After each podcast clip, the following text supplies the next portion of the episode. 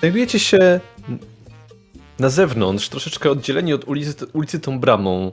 Jakby po wewnętrznej stronie dziedzińca. Tam dopiero strzałka w lewo wskazuje Hotel Espania, a wy natomiast jesteście przy kawiarni. Tam w terenie ogródka kawiarni, takim wewnętrznym. Rozglądając się, Teresa, dostrzegasz pierwsze piętro, widzisz, nawet od tej strony. Ile to może być? 2,5? 3 metry? No są tam nawet jakieś drzewa. Ciężko ci powiedzieć, na ile to jest w zasięgu twoich rąk, jeśli byś chciała zryzykować wspinaczkę, ale dla chcącego nic trudnego. Okej, okay, zachowuję to dla siebie. E, podczas jak oni tam załatwiali swoje rzeczy, ja też nie widziałam nic podejrzanego, tak? Jak obserwowałam e, otoczenie.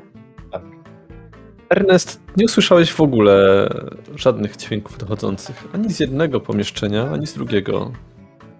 W takim razie, a czy pod drzwiami się, bo rozumiem, że korytarz jest w tym momencie taki ciemny, tak? Że e, na, tylko na schodach się pali światło, e, ewentualnie w pokojach niżej w recepcji, ale na korytarzu, tak oddzielającym pokoje, na którym ja teraz jestem, światła nie ma. Jest kilka świateł, żeby się nie potknąć, nie zabić, żeby trafić do pokoju. Taki lekki półmrok. Rozumiem, właśnie o to mi chodzi. Że jest lekki półmrok, no to jeżeli w pokoju paliłoby się, świeciło, przepraszam, by się światło, no to widziałbym spod spodu drzwi. Teoretycznie, e, że jest jakieś tam. No to chciałbym też tak tylko na szybko zerknąć, czy tam spod spodu jakaś wiązka światła się wydobywa. Już tak naprawdę wychodząc, chciałbym zwrócić na to uwagę, nie? No to też będzie spostrzegawczość, bo to nie jest oczywiste. Może być mała lampka, której nie dostrzeżesz, albo którą dostrzeżesz. Dobrze, już rzucam. Gdyby był totalny, totalna ciemność, gdyby była w tym korytarzu, w którym jesteś, to to nie wymagałoby rzutu. Natomiast nie jesteś pewien.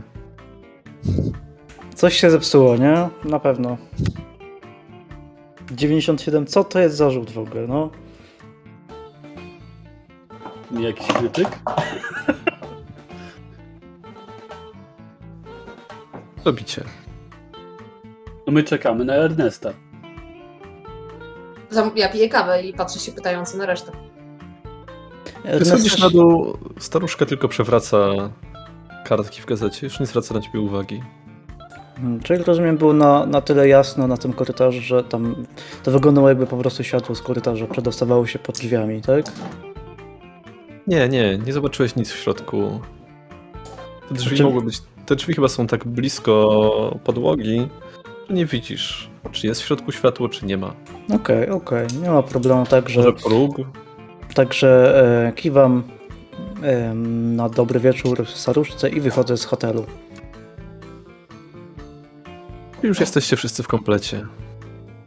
E, no słuchajcie, drodzy Państwo, wiem, które to pokoje, pokoje są oznaczone, to nie jest czternastka, e, jest po prostu jeden i dwa na, na, na, przed numerem jakby e, pokoju i to oznacza piętro. A to zawsze tak w hotelach jest. Panie Erneście, pan po hotelach nie nocował? Nie no, wie pan, w Europie to jest... Yy, nie, no tak różnie bywa, różnie oznaczają te, te pokoje, tak? Czasem jest Dobry, 11, 12, czasem jest 1, 2, 1, 3, 1, 4. nie tłumaczy. Które to Któryś pokoje? To, dokładnie. Właśnie. Proszę narysować plan. Może yy, mają państwo jakiś długopis? Jasne. Znaczy, o, właśnie, bo pan długopis. zawsze notuje Panie Koszy, znaczy, jak niech pan da jakąś cztery... kartkę, niech pan West narysuje plan, zobaczymy nie. jak to rozkłada. Ja, ja jestem słaby w rysowaniu, niech tutaj, ja, ja mogę powiedzieć, ale niech pan Cox y, tutaj rysuje. E, no to Dobrze, ogólnie... narysuję za pana te parę kresek. Ogólnie jak, jak wygląda tam recepcja, to wiecie państwo. E, dalej idzie się i są na, zaraz za recepcją są dwa pokoje. E, później są schody w górę prowadzące i półpiętro. Schodząc z tego półpiętra, czyli będąc właściwie na pierwszym piętrze, mamy pięć pokoi. W jednym, e, dwa z tych pokoi to 1.4 i 1.5, czyli pokoje naszych tutaj gości, pana Larkina i Mendozy. E, a już wyżej nie wchodziłem, bo tylko to mnie interesowało, a tak? A już się już pogubiłem, może pani Teresa coś zrozumiała. Od ulicy one są, czy od drugiej strony? Mm. Panie Erneście, które to okna? Proszę pokazać mi palcem. Okno. Kurczę. Hmm, jak tam stałem, to było po lewo, czyli w stronę recepcji. Drzwi były, w, były jakby od strony, po stronie recepcji, tak. Mhm. Dobra, ja próbuję to y, matematycznie sobie obliczyć i faktycznie zlokalizować te okna. Spróbować przynajmniej. Mhm. Nie masz z tym najmniejszego problemu. Ale się światło, czy nie? Nie. I pytanie, one są od ulicy, prawda? Tak? Rozumiem, że są od ulicy, skoro widzimy. Yy, tak, są od waszej strony. Już spróbuję to rozrysować, może tak z grubsza chociaż. Czyli tak jak Ernest mówił nad recepcją, tak? Dobra. Panie Jesse, powiem wprost. Skoro jest pan tak mocno mm, zaangażowany w tę sprawę, umie pan się włamać? Co się pani stało? Ale po co się... Panowie, panowie, po co się włamywać? Po co tutaj organy ścigane na siebie, na swoje barki brać? Po co tutaj robić sobie wrogów? Czemu od razu włamywać? A jak chce pan tam w inny sposób wejść? No dobrze, ale my nie To wiemy, gdzie wyszli państwo Larkin i Mendoza, także w każdym momencie mogą wrócić. Jeżeli będziemy tam myszkować, a wiemy, że ich nie ma, no to to jest bardzo duże ryzyko. Im dłużej będziemy tutaj rozmawiać, siedzieć i gadać o niczym, tym dłuż, większa prawdopodobieństwo, że oni wrócą właśnie do pokoju na nocleg. Tak, ale jak wrócą i zobaczą nas pod hotelem, no to możemy powiedzieć, że byliśmy, pukaliśmy, nikogo nie było, więc jakby coraz wyszliśmy dopiero co i zbieramy się na kawę, tak? Panie może- A jeżeli będziemy się Ja, włamywać, ja spytałem pana Jesse'ego, czy pan Jesse jest na tyle zmotywowany, żeby złamać prawo i dowiedzieć prawdę o swoim, co się stało z jego przyjacielem. W ogóle, szanowni państwo, skoro już myślimy nad takimi przestępczymi, złymi rozwiązaniami, to, to może złym rozwiązaniem, które zastosowaliśmy po prostu wcześniej. Część osób to zostanie. Część osób tam... Ja się mogę włamać. Panie Cox, przecież jak weszliśmy do pokoju, gdzie była pani Pa- Tatiana, y, ty, pani Trinidad, to były już otwarte drzwi, prawda? Tak, tak. Ja się mogę włamać. Jak to? Pa, pani, pani Jak to? Tereso, proszę nie, nie udawać. Jest pani studentką. Początki pani kariery zawodowej. Pani nie może łamać sobie karierę byle jakim przestępstwem No, to, no, poza krajem. To w ogóle jak pani sobie wybije z Pójdzie głowy takie pani, coś. to włoży swoją spinkę tam, pomacha i co, myśli pani, że to pani to otworzy? Do tego trzeba umiejętności, a nie byle nauczonych z książek, oglądania, jakichś czytania książek przygodowych. Nie no, wypa- Byle wypraszam, pióra, sobie, byle... byłam, wypraszam sobie, byłam w kinie raz. Nie no, panowie, panowie, nie zabierajcie tutaj, nie zabierajmy tutaj właśnie umiejętności i, i profesjonalizmu pani Goldberg. Ja byłem, ja wiedziałem, co się tam stało i, i trochę już znam panią Goldberg i, i mogę za nią poręczyć. Mogę poręczyć za nią i za jej umiejętności. Pan mówi, panie West. Przecież Pan pani pan Teresa była razem z profesorem i Jessim na, do, na, na górze. Tak się rozgląda, nie do końca rozumiejąc, o czym mówicie. Powiedzmy, że e, Ja- ja i pani Goldberg Wynaj- Poszliśmy-. Zaraz, poczekaj, poczekaj, poczekajcie, poczekajcie. Wynająłeś pokój, tak? Czy wynajęliście pokój? Tak, mamy wynajęty pokój. Dobrze, to y, weźcie tu, siedźcie i w razie czego go zatrzymajcie. Panie Erneście, pan pozwoli. I biorę cię bezprodryjnie pod rękę i cię prowadzę w stronę... Pani i... Tereso, ale za kogo panią wezmą, skoro dwóch mężczyzn wynajęło ten pokój? Właśnie za, tego, za to, o czym pan myśli i bardzo kurwa dobrze. Pani Tereso, jak pani tak mogła? Ja jeszcze tylko... Ja nawet, nie, ja nawet, ja nawet ci nie słucham, po prostu biorę tego Ernesta pod pachę, w sensie ciągnę go prawie, rozchełstuję sobie trochę bluzkę, tak żeby cyc pokazać i idziemy. Ernest tak Ja widocznie, idę trochę, ja idę lekko chwiejnym krokiem. tak, a Ernest A tak Sidney wyraźnie ma takie- przyspiesza kroku. A Sidney ma dwu, takie dwo, dwojakie e- ambiwalentne poczucie, bo po pierwsze studentka się zdeprawowana, a z drugiej strony zobaczył kawałek. Jest zadowolony. Ja w tej chwili patrzę na reakcję Jesse'ego, żeby zobaczyć, czy to wszystko jest dla niego obojętne. To, co się dzieje. Mimo tego, że to jest odgrywane. Leslie w tym momencie tak trochę rozdziawił twarz, połowicznie w zdziwieniu, połowicznie w uśmiechu. Filip pokiwał głową. Tak! Coraz bardziej podoba mi się ta ekspedycja. Coraz bardziej podoba mi się pani Teresa. Gdy wchodzicie do środka, Ja rzuć szczęście. Wiesz co, jeszcze po drodze, jak idę z Ernestem, to mówię, czy wy potraficie chociaż minimum zachowywać się naturalnie? Przecież wy jesteście okropni. Staram się jak mogę. No, za Nie mało, rzucaj, nawet nie ewidentnie. musisz. Wchodzicie do środka, Różka tylko tak na chwilę odrywa wzrok od gazety, spogląda na was. Potem unosi ją do góry, tak że nie widzisz, czy się zajęła czytaniem, czy się uśmiechnęła, czy być może na jej policzkach pojawiły się rumieńce.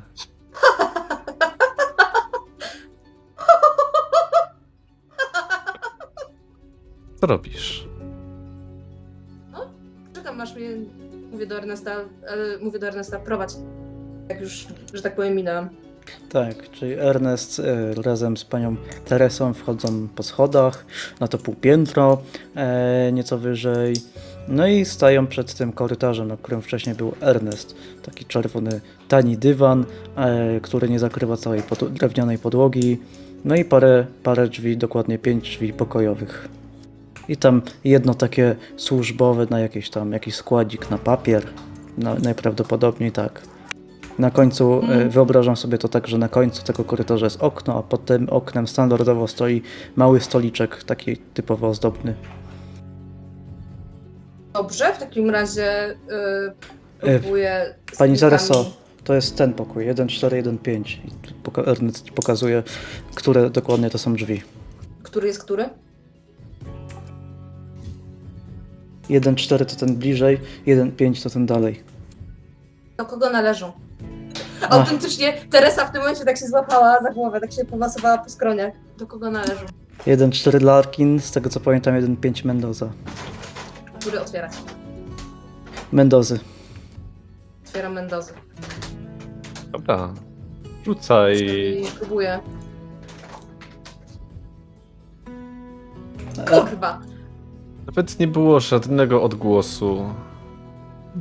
Ale ty doskonale wiesz, że zamek puścił. Ktoś niewprawiony mógłby się jeszcze z tym dłużej męczyć, myśląc, że nic się nie otworzyło. Ale mechanizm ustąpił.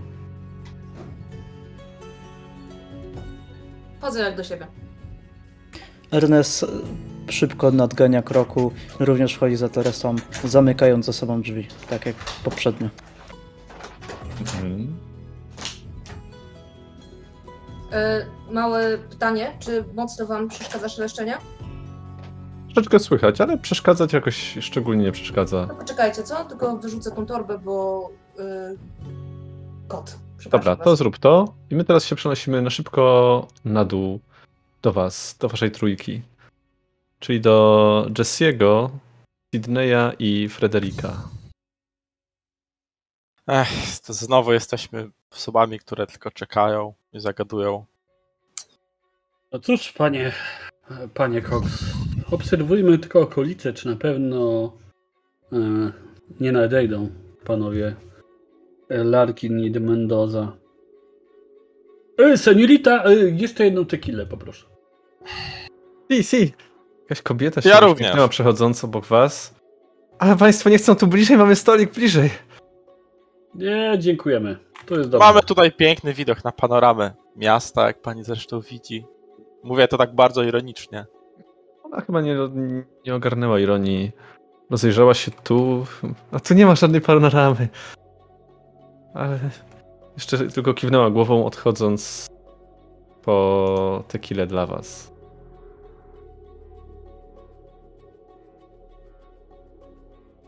Wchodzicie do środka. Pokój wygląda bardzo czysto. Wygląda oczywiście dużo bardziej ubogo niż te pokoje w hotelu Maury. Jedno łóżko, szafa z ubraniami, drzwi do łazienki, ale nie ma tutaj nic. Łóżko wygląda sterylnie zaścielone, tak jak się przychodzi do pokoju, jakby by było tak od początku.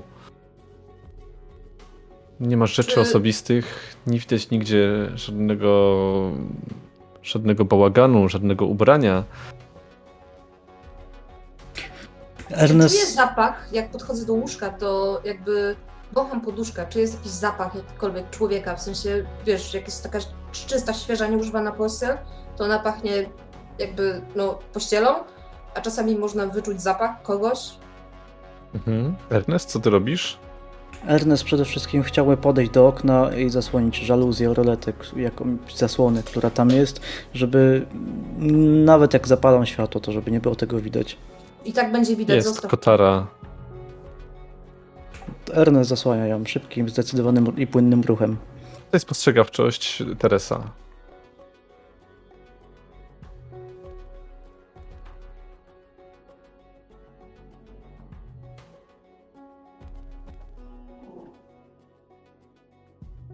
Sukces. Uchylasz się nad łóżkiem, ale nie ma ono żadnego zapachu. Zapach może troszeczkę takiej lekkiej stęchlizny. Zapach szafy. Zapach trochę nieświeżości, co najwyżej. Na pewno nie proszku do prania. Ale jakoś coś cię natchnęło i pochylając się też zerknęłaś niżej. Starczył jeden rzut oka. Błysnęło. Coś tam jest, jakiś przedmiot. Pod łóżkiem. Mhm. Sprawdzam. Sięgasz i dostrzegasz prostokątne. No właśnie. Wydaje się, że to maska, ale przy bliższym przyjrzeniu się lusterko odbija. Mm, odbija. Twoje odbicie. Już ci udostępniam.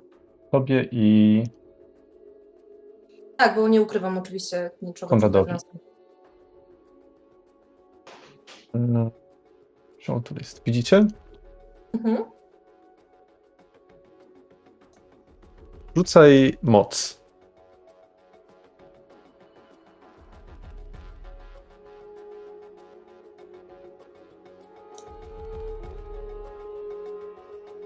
Dało się?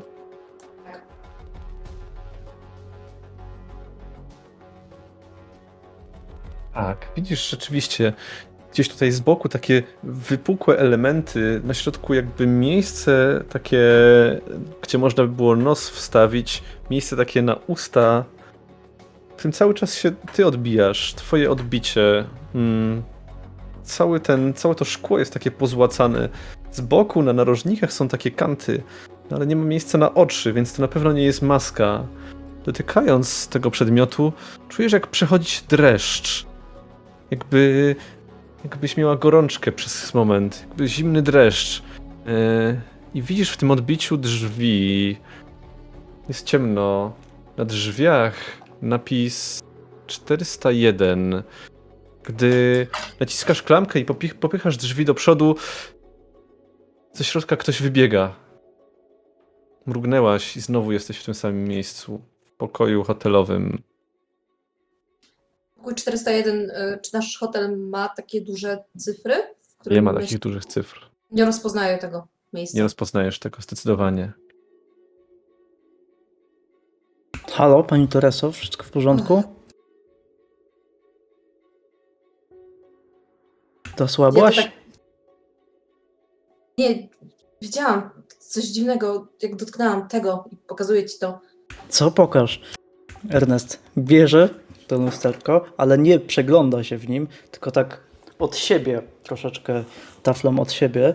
em, I tak chce spojrzeć na ranty, czy nie ma może napisanego wytwórcy, e, obejrzeć ten przedmiot z każdej strony, jednak bardzo uważnie tak naprawdę uczony doświadczeniem, żeby nie patrzeć w znajdowane lustra, chce z- obejrzeć ten przedmiot, nieco go zbadać. Szczególnie chcę zobaczyć, jak on, w jaki sposób odbija e, światło, takie, to takie małe, dochodzące światło z e, okna. Żeby, czy może to jest jakiś, em, nie wiem, szyfrator, może coś takiego. Rzucaj moc. Paula, razie, to, to jednak było 410, sorry, po, moja pomyłka, nie 401. Dobra, y, w każdym Rzucaj razie moc. też 29. Nawet odsuwając to lustro od siebie z daleka i nie chcąc się w nim przejrzeć, przechodzi cię zimny dreszcz. Nie widzisz się swojego odbicia, ale w tym momencie zamiast lustra widzisz piramidę. Tak, schodkowa piramida, gdzieś w oddali, taka mała, a im bardziej chcesz odsunąć od siebie to lustro, tym wydaje ci się, że ono jest coraz bliżej ciebie. Z tej piramidy wychodzą jakieś macki, ona się rozrywa, tak ze środka do góry się wysuwają. Ty jesteś już pod nią. W tym momencie wizja się. Wizja się rozpływa. Widzisz jeszcze przez chwilę jakby jakiegoś mężczyznę w narożniku pomieszczenia, który jest schylony i coś gorączkowo maluje. Ale on jest jak. jak, jak mgiełka. Ale w, w naszym pokoju, w którym się teraz Nie, nie, znajdujemy, nie, nie, tak? nie, nie. Gdzieś Ten indziej. wizji. Zupełnie gdzieś indziej. Czy mniej więcej kojarzę, jaki może to być typ przedmiotu? Czy spotkałem przedmiot z podobnymi Archeologia właśnie... możesz rzucić. A okultyzm? Jako, arche... jako mm, antykwariusz, który miał wiele w rękach i okultysta? Kultyzm ci tutaj nic nie da. Okej. To rzucam na archeologię w takim wypadku. Tak? Mam rzucać? Tak, możesz rzucać. Możesz też rzucić na okultyzm w sumie. Dobra, to chwilka, tylko znajdę okultyzm. O, tu jest. Okult. Tak.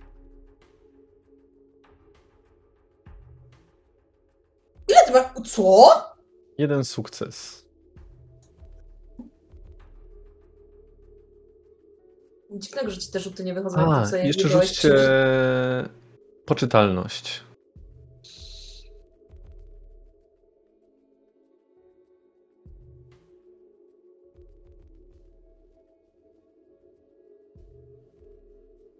O, obojgu wam się udało. Tak. Tracicie oboje K3. Ja mogę rzucić dwa razy. Pierwszy Ernest. I teraz Teresa. Sprawiedliwie wyszło. Em, Twoja wiedza okultystyczna niewiele ci daje. Nie wiesz skąd się biorą te wizje, nie wiesz do czego ten przedmiot mógł komukolwiek wcześniej służyć. Być może do jakiegoś porozumiewania się z kimś. To jest jedyne, co ci przychodzi do głowy. Ale w jaki sposób i z kim nie masz zielonego pojęcia, jakby to mogło działać. Teresa, odłóż tam, gdzie znalazłaś. Naty- Widziałeś to, też to widziałeś. Tak, natychmiast odłóż to. Wycieram to jeszcze z paluchów o, i odkładam tam, gdzie znalazłam. Odejmujemy K3, tak? Tak. Pomnijcie mi, to był czyj pokój? Larkina? Mendoza. Mendoza. E, nie, Mendoza. Chodźmy do pokoju Larkina. Dobrze, tylko zamknij za sobą ten pokój Mendozy, tak jak wcześniej z Jessim. E, rozumiem, że też mam tak dobry rzut, że mogę to zrobić bez rzutu? Zamykanie, tak, ale otwieranie musisz na nowo robić. Tak, tak, dobra. To znowu próbuję otworzyć e, pokój e, Larkina. I zamknąć Mendozę, tak? Tak, no Mendozę już zamknęłam. Sukces. Rzuć jeszcze nasłuchiwanie.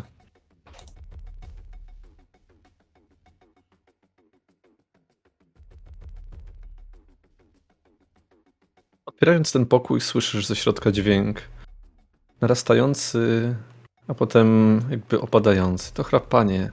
Zdecydowanie chrapanie. Robię tylko gest.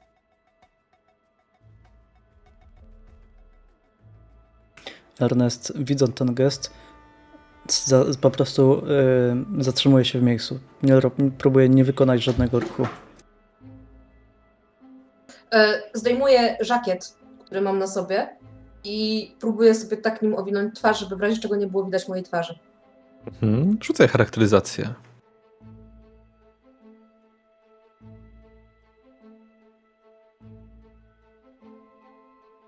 Dobrze, co dalej? Jesteś, jesteś w ciężkim szoku, ale masz wrażenie, że ten żakiet do tego służył. On się nawet, on się nawet zapiął tam, gdzie powinien. Ernest, E. widząc to mega, mega powoli, tak naprawdę robiąc pół kroku na godzinę, y, próbuje się przykleić do zewnętrznej ściany. W ogóle nie- myśli o tym, żeby wejść do tego pokoju z tobą. Ach, dobra, ja chcę tam wejść, e, nie budząc, e, nie Mhm. budząc, skradam się tam do środka. Jedno popchnięcie drzwi wystarcza, żebyście poczuli ten zapach. Zapach, mocny zapach jakiejś perfumy, ale ledwo maskujący pozostałe zapachy. Zapach potu, jakiejś jakby choroby, może nawet troszeczkę zgnilizny. Na łóżku leży Larkin. Koszulę ma tak do połowy rozpiętą, przykryty troszecz, troszeczkę. Usta ma tak na wpół otwarte i bardzo donośnie chrapie. Wszędzie panuje bałagan. Gdzieś tam z boku jakaś walizka, rzeczy osobiste wywalone troszeczkę na, na podłogę.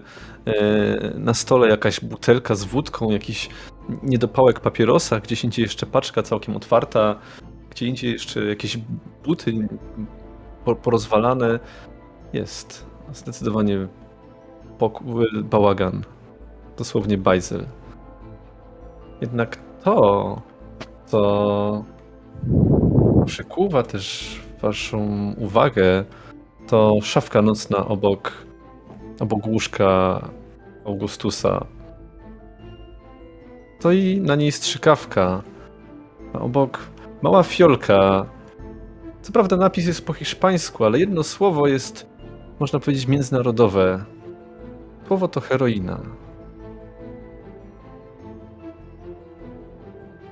Dobrze, ja w takim razie przeglądam. Chciałbym się rozejrzeć po pokoju, próbując go nie budzić. Jeśli znajdę jakąś fiolkę z heroiną, e, tudzież jakiś podejrzany proszek, który gdzieś tam leży w tym bajzlu, niepilnowany, to chciałabym go wziąć. Ale ogólnie, no chciałabym się... No, chciałabym się rozejrzeć po tym pokoju. Chciałbym rzucić spostrzegawczość jeszcze teraz. Przypominam, że Ernest nie wchodzi do pokoju. A, to nie, Ernest nie rzuca. Stella tylko rzuca.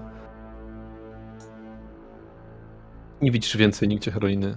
Jedyna to jest tak koło, koło jego łóżka na tej, na tej szafeczce.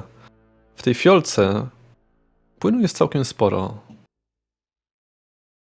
Nie jesteś pewna ile to dawek i jak to dużo. Nie znasz się na tym, ale wydaje ci się, że to całkiem sporo. Jeśli chcesz, możesz rzucić na medycynę, ile masz. Nie, biorę to po Okej. prostu. Natomiast zauważasz też na ciele Larkina tatuaż, na jego piersi dokładnie. Wygląda to tak, jakby to były dwa półksiężyce tak zwrócone do siebie, albo dwie litery C, albo po prostu okrąg przepołowiony tak pionowo przez, przez środek. Tam w środku jeszcze są jakieś kreseczki podziubdziane. Tak to po Mhm. prostu. Dwie literki C zwrócone do siebie. Jedna jest powiedzmy symetryczna względem drugiej. I w środku jakieś takie mnóstwo kresek. Wygląda tatuaż na jego piersi. Okej, e, biorę tę heroinę z, Mhm. e, z, sz- z szafki nocnej. Chowam ją gdzieś tam do kieszeni. Wycofuję. Rzucaj skradanie, biorąc tę heroinę.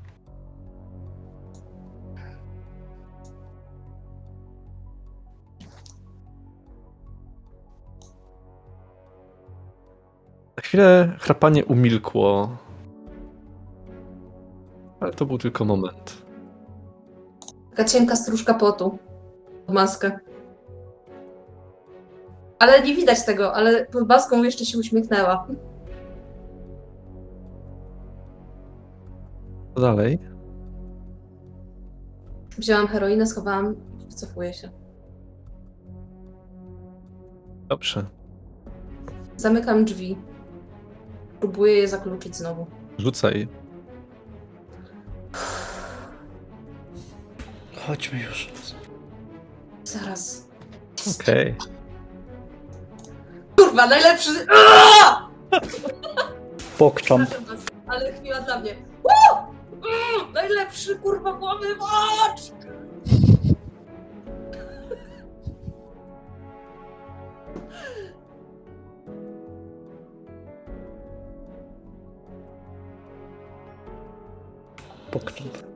Tak. Misja zakończona. Widzimy Teresę wychodzącą z pomieszczenia. Natomiast w kawiarni kelnerka przynosi wam kolejną tekilę. Uśmiecha się. Ale pa, panowie mają, mają pieniądze. Oczy- oczywiście, że mamy, no proszę pani. Seniorita, seniorita! I od razu wyciągam taki większy banknot, który by pewnie wszystko za, zapłaci za wszystko. I jeszcze z nawiązką.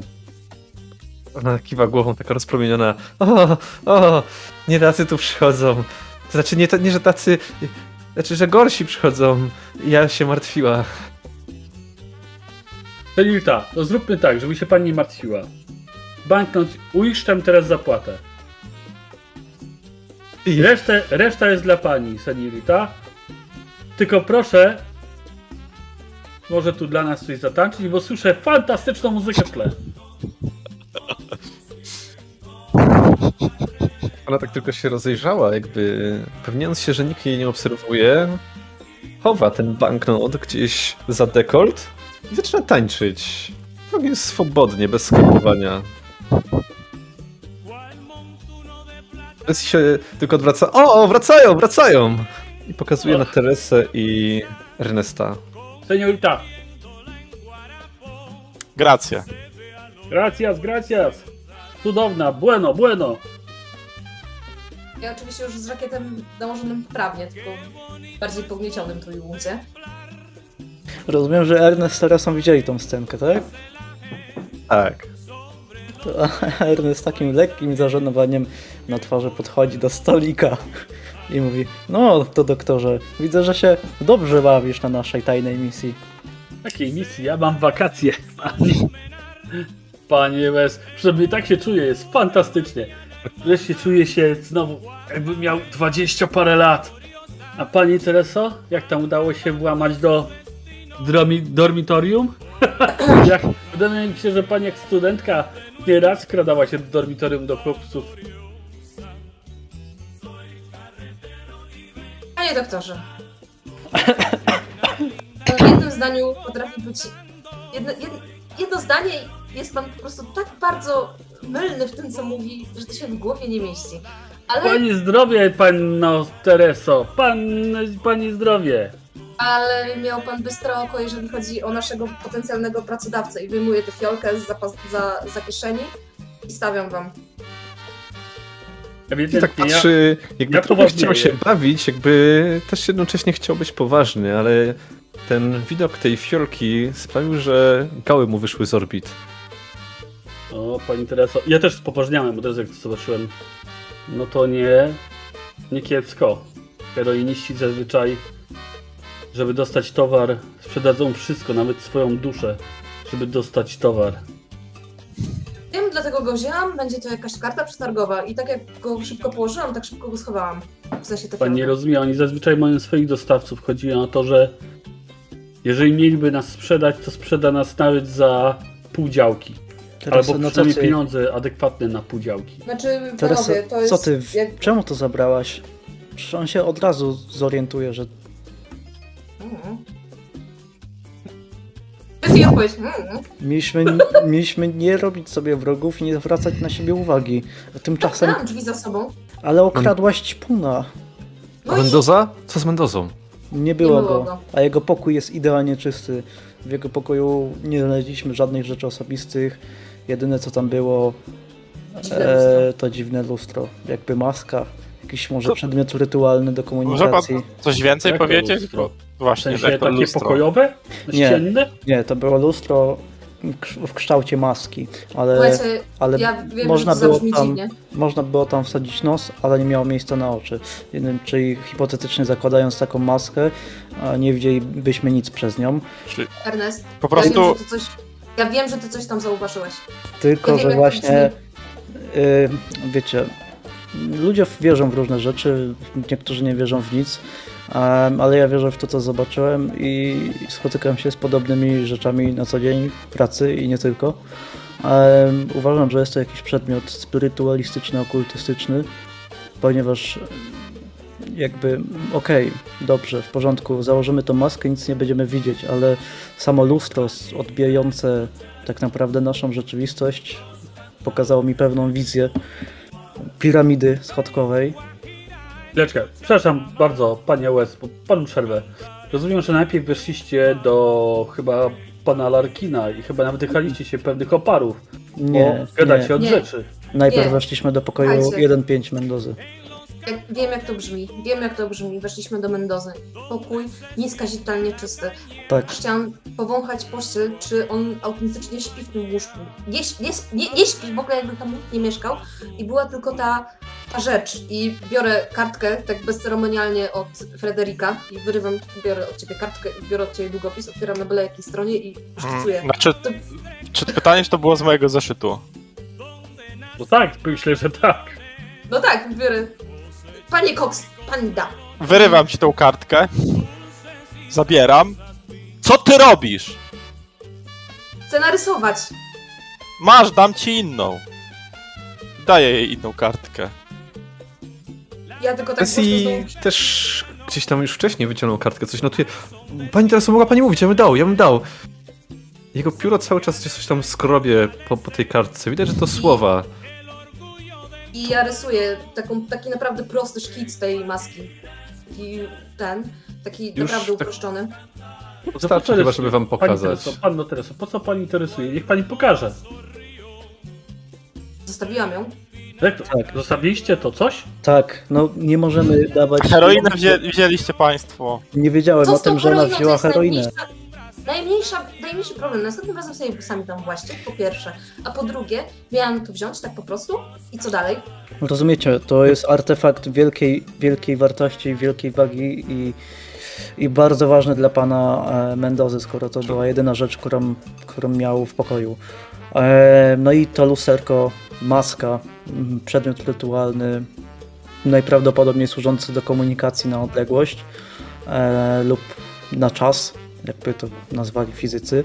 E, najprawdopodobniej jest jakimś właśnie dziwnym znaleziskiem archeologicznym, być może jakimś artefaktem z przeszłości. E, I nie da się przez niego zobaczyć normalnie. Nie, nie, nie możemy na niego spojrzeć przez nasze własne oczy. Jednakże, mimo że starałem się nie patrzeć przez to lustro, nie, nie odbić się w nim, lustro i tak mi pokazało to, co miało pokazać. Pewną wizję. Też miałam wizję, ja wiem jak to brzmi, ale to było realne. Tak, to było jak, można to opisać do snu. Jakbyś był w swoim śnie, ale świadomy. Widział coś, może co się w nim dzieje, ale jesteś tylko obserwatorem. Nie możesz nic zrobić, tylko widzisz i czujesz. Nie wiem, normalnie może bym był bardziej sceptycznie do tego nastawiony, ale we wszystkim, co tu się dzieje, sam nie wiem. Dobrze, pani... Nie Welsh, wiem, co pan o tym sądzi? Co, w co my się pakujemy, drodzy państwo? Nie wiem, wampiry, okultyzm, to nie idzie w dobrą stronę. Messi tylko kiwa głową, coś tam pisząc cały czas. Tak, tak, tak, to, to by znaczyło, że ta maska też jest stamtąd. To znaczy... Ech, z Tiahuanaku. Znaczy z, z Stivanaku. To znaczy... Stamtąd, co, co pokazywał Larkin, że miał te... Te wisiorki, to... To stamtąd też jest ta maska. Dobrze, Tereso, powiedz, jak, ja, jeżeli ty też miałaś wizję, jaką? Co widziałaś? Mężczyzna, który wychodził z pokoju jakby hotelowego. 410, widziałam 410. Ktoś wyskakiwał przez okno. A, Ale... ktoś wyskakiwał przez okno, tak? Wyskakiwał tak, jakby go ktoś gonił, a nie wyskakiwał tak, jakby wyskakiwał w rozpaczy. Ten mężczyzna, ktoś go gonił, wyskakiwał przez okno. Najbardziej... Nie rozpoznałam ani korytarza, ani mężczyzny. 410. Po prostu, 410.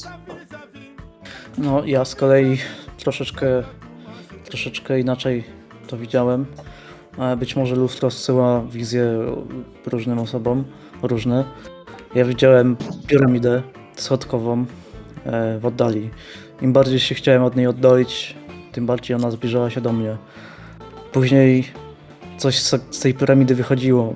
Jakieś macki, nie wiem, jakaś ośmiornica, jakiś stwór z ciemności, z otchłani do mnie wołał. A następnie pod tą piramidą widziałem tylko pokój z jakimś mężczyzną w rogu. Malował jak, jakby był na, opętany. Jakby miał w głowie coś, co kazało mu to malować. Nie wiem, co malował, nie wiem, gdzie to było, nie wiem, kim był ten człowiek, ale jeżeli to jest ta piramida, do której się zbliżamy, to no nie wiem, czy chcę się do niej zbliżyć tak naprawdę. On się wpakował. W co myśmy się wpakowali? Tak.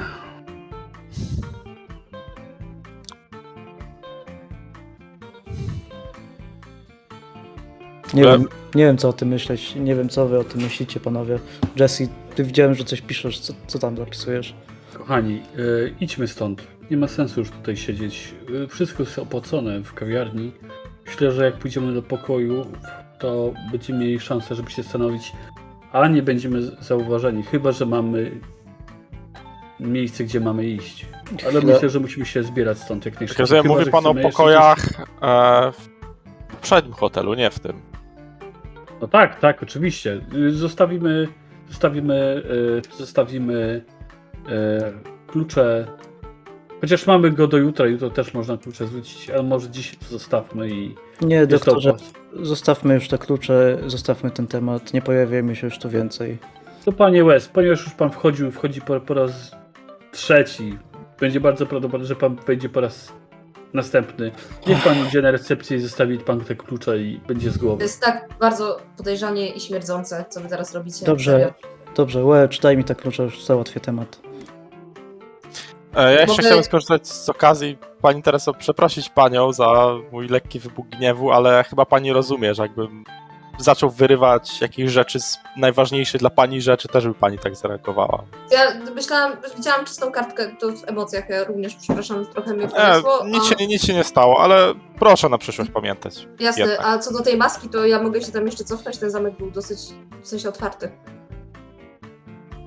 Idźcie wszyscy oprócz Ernesta mm, spostrzegawczość i Ale- to powinien być.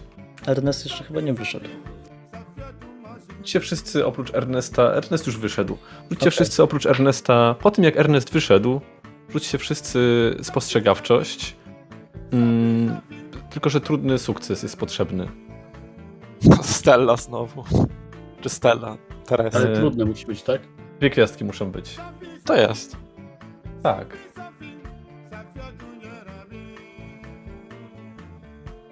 Normalna rozmowa, cały czas siedzicie. Ernest już sobie poszedł. Nie widać, nie widać go przez moment. I w tym momencie tylko ty, Stella, dostrzegłaś, kto wychodzi z tej uliczki, którą wy też przyszliście i kto skręca w lewo w stronę hotelu Espania. Mendoza. Plak. To tam? Ty jednak go widzisz. No wiemy, że jesteśmy w, y, nie powiem w jakiej sytuacji, pani Teresa, ale nie musi Mendoza. pani przeklinać. Nie To wiemy, się. że Mendoza jest tym, co Idzie Mendoza, nie odwracajcie się. Gdzie? Mendoza idzie, wchodzi do pokoju, wchodzi do hotelu. Jesse tylko sięgnął mm, Nie. za pazuchę po pistolet, ale się nie, Nie. rusza. Kładę mu rękę na ramieniu. Spokojnie. Przenosimy się do środka. W środku Ernest, klucze, starsza pani wstaje i odebrać od ciebie. O, jednak pokój nie, pokój nie, Pokój już był, w, w, już jest super, super. ale na noc, na noc. Pieniądze. 50% ja wam. Nie, nie, nie trzeba, nie trzeba. Pani zostawi, pani zostawi. Tylko Momencie drzwi za to twoimi plecami się odwracają. Kątem oka dostrzegasz, kto wchodzi po schodach na górę. 50. Nie, nie, nie? Nie, nie, wszystko w porządku, droga pani. Rączki Dobrze całuję. jest, dobrze jest? Dobrze jest, dobrze, rączki całuję. Ren składzie klucze na Kwita, labę. kwita. Tak, kwita, kwita. Kiwa głową i wychodzi. Buenos dias. Buenos dias, tak, tak, tak. Ona tylko otwiera ten schowek, chowa klucze do środka. Widzicie na zewnątrz, siedzący w kawiarni, że Ernest wychodzi. Jak wszystko przebiegło bezproblemowo? Tak, nie, w ogóle nie wiem, czy mnie zauważył. Bo nawet się nie przywitał, nic, po prostu wszedł i poszedł korytarzem dalej, po schodach. A recepcjonistka nic nie mówiła?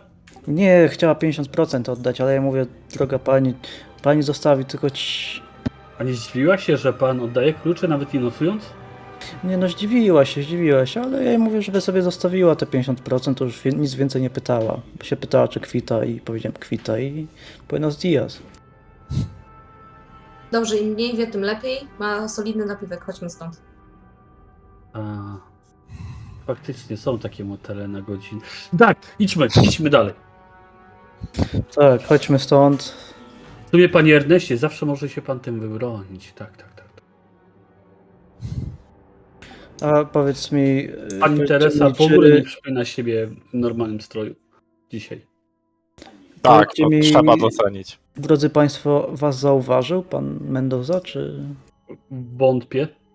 Nie zareagował w żaden sposób. No, Zauważyła pani, też. pani Teresa zauważyła go szybko, więc wydaje mi się, że e, udało nam się delikatnie skryć za kwiatkami. Miejmy nadzieję, że pośpiesznym krokiem po prostu wszedł zmęczony do hotelu i nie zwracał uwagi na otoczenie. No ale my powinniśmy właśnie też iść już do hotelu. Tak, ruszajmy.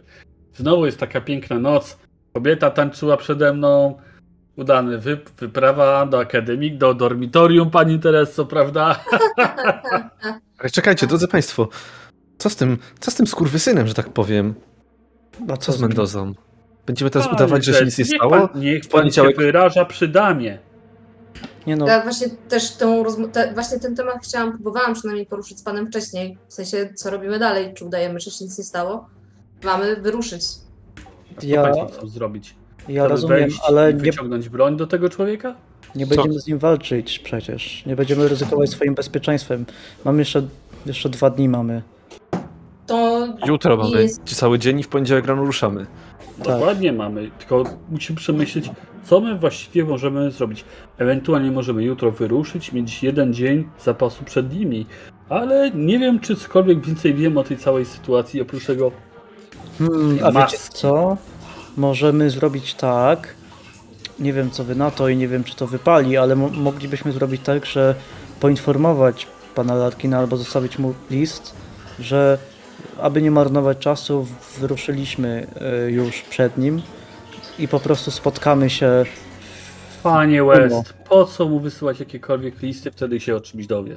Tak, a tylko że jak nie wyślemy nic i po prostu pojedziemy, no to będzie nas tropić, bo On może, on coś, może czego nie powinniśmy zrobić. zrobić, nie jak on sam tam będzie jechał? No tak, ale albo nie pojedzie. pierwsi, no to uzna, że albo porzuciliśmy ekspedycję, albo dowiedzieliśmy się czegoś, czego nie powinniśmy się dowiedzieć. Właśnie, będziemy celem może dlatego nie trzy, trzymajmy go w niepewności. A w takim razie przemyślmy, co w ogóle wiemy i co mamy w ogóle postanowić, bo może nie ma sensu myśleć, czy zostawić mu list, skoro zostaniemy na miejscu. Pani Jessie, proszę mi obiecać jedną rzecz. Proszę nie brać tej całej sprawy w swoje ręce. Ufam panu. Tak jak myślę, że pan ufa nam, bo my do tej pory pana nie zdradziliśmy z państwa z pana prawdziwą tożsamością. Liczę Dobrze. na pana uczciwość i honor. Dobrze, już porozmawiamy w hotelu, dobrze? Już ruszajmy stąd. trzeba było wziąć tę maskę. Nie, nie, już wystarczająco zabraliśmy. A zorientowałby się, że jej nie ma. Dokładnie. Prawdopodobnie. Na moment jesteście już w recepcji, w tym barze waszego hotelu Maury. Jaki plan? To co? Do baru na jeszcze jednego? To Mm, może- Weź, weźmy jeszcze na wynos. Na spokojnie w pokoju się zastanowić. Nie przy ludziach. Tak. Dobrze. Dobrze, panie Cox, to niech pan skoczy i kupi, a my już idziemy do pokoju. Jasne. Co sobie państwo życzą? Niech pan weźmie jedną butelkę na spółę. Może tej samej, tej, y, tylko tej na górnej półce niech pan zapłaci i będzie spokojnie. Ja wino poproszę, czerwone, Teraz wytrawne. Pytanie do, do mistrza gry, czy mnie stać na to? Jesse widząc twoje zaszanowanie mówi ja zapłacę, ja zapłacę.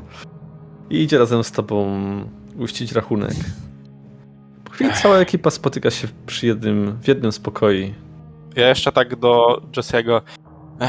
Panie Hughes, widzę, pan się dorobił na pisaniu. No, jak widać, nie wszystkim było to pisane. Nomen omen, nie wszystkim pisane pisanie. Dokładnie. Tak, tak, proszę się nie przejmować. Kobiety na to nie zwracają takiej uwagi, jak się wydaje. No, już się przekonałem, że istotnie ma pan rację. Po chwili znajdujemy już was wszystkich w jednym pomieszczeniu.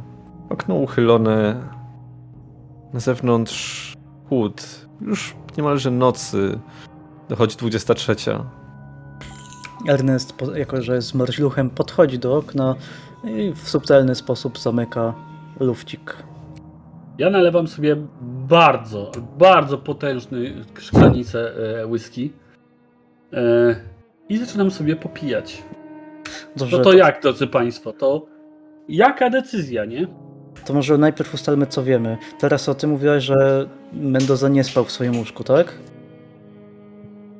Nie, wydawało mi się. Czy, czy, kurczę, no to jest wampirem. W isto- W istocie jest wampirem, chociaż nie, nie było tam trumny. No ale Hmm. wie pan, no równie dobrze mógł ten pokój Jeszcze wynająć jedna rzecz. dzień Jeszcze jedna- wcześniej. Słuchajcie, jeszcze jedna rzecz, jeszcze jedna rzecz.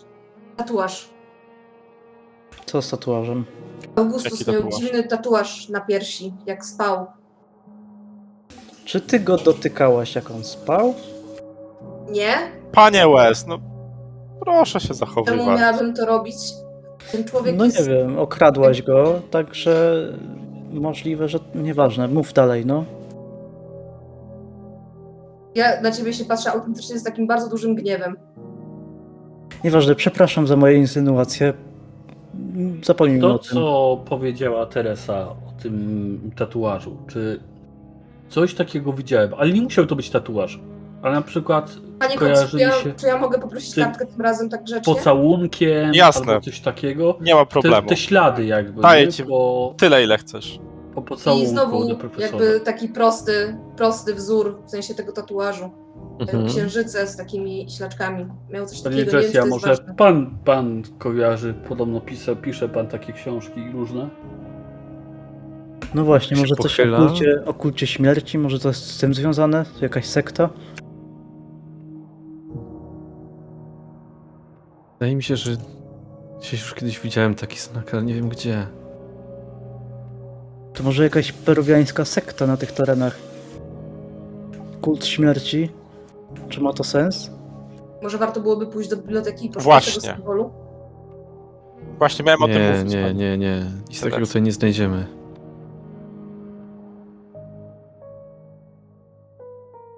Zastanawia mnie jeszcze jedna rzecz. Kto jest tak naprawdę organizatorem tej wyprawy? Mendoza, na bank. Jestem bardziej niż przekonany o tym. Augustus jest po prostu wrakiem. Tak, to Jego jest. pokój był. Jego pokój był brudny, był w chaosie. Nie było tam absolutnie nic ciekawego, na czym można było zawiesić oko. Jest hero, he, heroinistą. I To przede wszystkim y, tylko zdrowy człowiek byłby w stanie zorganizować i przeprowadzić taką ekspedycję. Jestem przekonany, że me- to Mendoza jest szarą eminencją, która stoi za tym wszystkim. Jest pan, może pan prawi, panie West. I w tym momencie Sydney dolewa sobie drugą szklanicę tego whisky.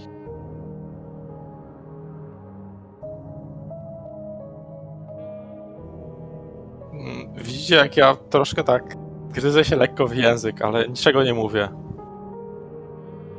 Tak bardzo subtelnie. Nie wiem, czy wszyscy zwrócą na to uwagę. No myślę, że Sydney na pewno nie zauważy lekko pod wpływem alkoholu, ale widzicie, jak się tak gryzę w Trochę się na ciebie odwrócił, ale mówi, dobrze, no ale roz- rozmawiamy cały czas jakby o, o tym, co wiemy.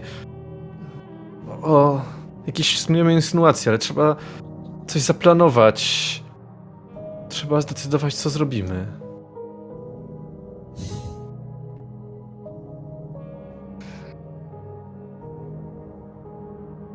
To, jest ten tatuaż, tak? Tak. Tak jest.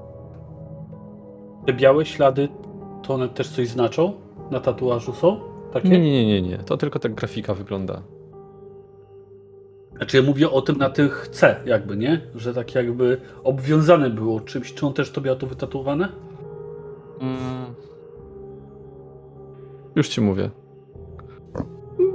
Mógł mieć, rzeczywiście, mógł mieć. Jakby takie. mm, Dobra, okej.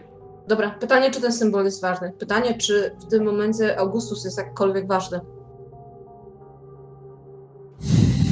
To jest tylko tak naprawdę nazwiskiem i przede wszystkim, jeżeli on za tym nie stoi i stoi za tym e, Mendoza, to po co mu, po co mu ludzie, po co, my, po co mu my? Być może jesteśmy, mamy iść na pierwszym froncie i sprawdzić, czy nie ma ewentualnych pułapek, przekleństw ani klątw, a być może jesteśmy ekspedycją testową, która ma przetrzeć szlak i sprawdzić, co tam rzeczywiście jest, bo on nie chce ryzyko, ryzykować właśnie swoim życiem, zdrowiem, a być może jesteśmy ofiarą dla jakiegoś bóstwa pogańskiego, które ma nas przyjąć, a Mendoza ma nas złożyć w ofierze właśnie w tej piramidzie. Mhm. Nie mam pojęcia. Mhm. Ale na pewno nie jesteśmy. No. Mamy, nie, na pewno nie, nie, powinni, nie, nie powinniśmy myśleć, że jesteśmy zwykłymi ekspedytorami i mamy po prostu iść do tej piramidy. Na pewno Mhm. nam się coś stanie. Tego jestem Mhm. pewny. No, to do Ameryki, nie? Z powrotem, panowie. Tak Jak to się do na was. Jak to do Ameryki? A to Do, do cywilizacji. Nie jest to taki głupi pomysł, ale Hotel Spanna, Hotel Amerika? Przepraszam, zgubiłem wątek. A, widziałem, że przysnęło się chyba panu. Ehm, To jakby chcemy iść, być poświęceni dla jakiegoś bóstwa. Ja w sensie jestem młoda i mam całe życie przed sobą, więc jakby. nie- jak- Co? Naprawdę chcecie iść z tym człowiekiem? Rozważacie to? Naprawdę myśli pani, że to, to jest jakieś poświęcenie dla jakiegoś bóstwa? Z całym szacunkiem, ale przecież e, Augustus Larkin ogłosił się w gazecie. no Wszyscy tak, wiedzą, jak się nazywa. Ale No właśnie, jakby- dlatego, dlatego, Dobrze, dlatego sprawy. Mendoza, dlatego Mendoza wziął jakiegoś heroinistę, którego nikt, nikt nie obchodzi. Pani, I to, to jest nie wszystko jest- będzie na niego. Zaraz, dajcie mi skończyć. I to wszystko będzie na niego, nas poświęcą, my umrzemy, a wszystko pójdzie na Mendozę, a Mendoza już, nie na Mendozę właśnie, pójdzie na Augustusa, bo jego jest nazwisko, a Mendoza będzie się pławił, kurwa, Tak, nie wiadomo w jakim bogactwie.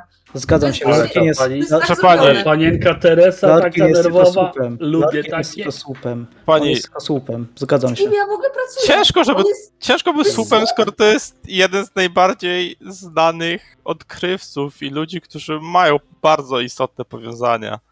Ja go nie znam. ja też go nie znam. Ja niestety, ja niestety go znam i słyszałem co nieco o nim. Co? To czemu się Dobrze. dopiero o tym teraz mówisz? Dobrze, no jak już, Co jeszcze ukrywasz, pan Za- Fox? jak już weszliśmy, żeby tak, że tak brzydko wyrażę, w jedno gówno razem. Mm, Redaktor naczelna wysłała mnie tutaj. Nie tylko, żebym dowiedział się o piramidzie, ale również no, krążą pewne plotki o tym, jakoby Larkin był zamieszany w przemyt mm, dzieł sztuki właśnie z Ameryki Południowej i nielegalny handel z ni- nimi. I zostałem też właśnie wysłany między innymi w tym celu, żeby dowiedzieć się co nieco, żeby podrążyć temat. No, tak jak pewnie Państwo zwrócili uwagę na moje dziwne zachowanie, że pytałem się e, wcześniej, w trakcie tamtej rozmowy, już później, jak nie było pana Alergina, e, na temat tego, jak on wszedł, mógł wejść faktycznie w posiadanie tych rzeczy, jakby no to nie, to nie jest zwykły, jak to Państwo mówią, heroinista, który nic nie zrobił, przynajmniej według plotek, które się słyszy, jakichś pojedynczych poszlak. I to, to, nie jest, to nie jest taka błaha postać, jednak faktycznie on potrafi coś zrobić, wbrew pozorom. No nie mówiłem Przemyt, Państwu tego wcześniej. Cox? Przemyt? I tak zerkam delikatnie na Westa, szczególnie po tym, jak rozmawialiśmy we dwóch w restauracji na dole, omawiając Westa, który włamuje się i próbuje się znajdować różne rzeczy. Czy może mieć jakiś e, półtowarzyszy albo tajnych agentów, którzy mogą mu pomóc czymkolwiek? No jeśli, jeśli plotki okazują się prawdą, to oczywiście, że tak. No, gdzieś te dzieła sztuki musi sprzedawać. Gdzieś Mm. musi, tak jak mówiłem wcześniej, wie pan, antykwariaty są dość dobrym źródłem takich rzeczy. No, Hola, mówimy, hola, mówimy oczywiście, sobie. ja nik, oczywiście nikogo nie oskarżam i mówimy oczywiście o takich drobnonoskach, no bo przecież nikt nie wystawi wielkich dzieł do antykwariatu, bo to były bardzo podejrzane, więc raczej wszystko jest pod stołem załatwiane na jakichś wysokich kręgach. Ale no, nie wiem, no jak na razie nie mam zbyt wielu tropów, no ale to wszystko jest bardzo śliskie. I no nie mówiłem oczywiście Państwu tego wcześniej, bo nie wiedziałem, czy mogę Państwu ufać, no z całym szacunkiem do Państwa, ale nie mówi się wszystkiego od razu. No ale myślę, że po tym, co, ta, co już razem przeszliśmy, to nie chciałem dłużej tego ukrywać, bo uznałem, że szczególnie w tej dyskusji to może być dość ważny argument. Więc nie uważam, że jako, jeśli wciąż uważam, że Larkin potencjalnie może być super, jednak nie chciałbym go, nie należy go traktować jako osobę, która nic nie może, nic nie potrafi, bo jednak może być kompletnie odwrotnie.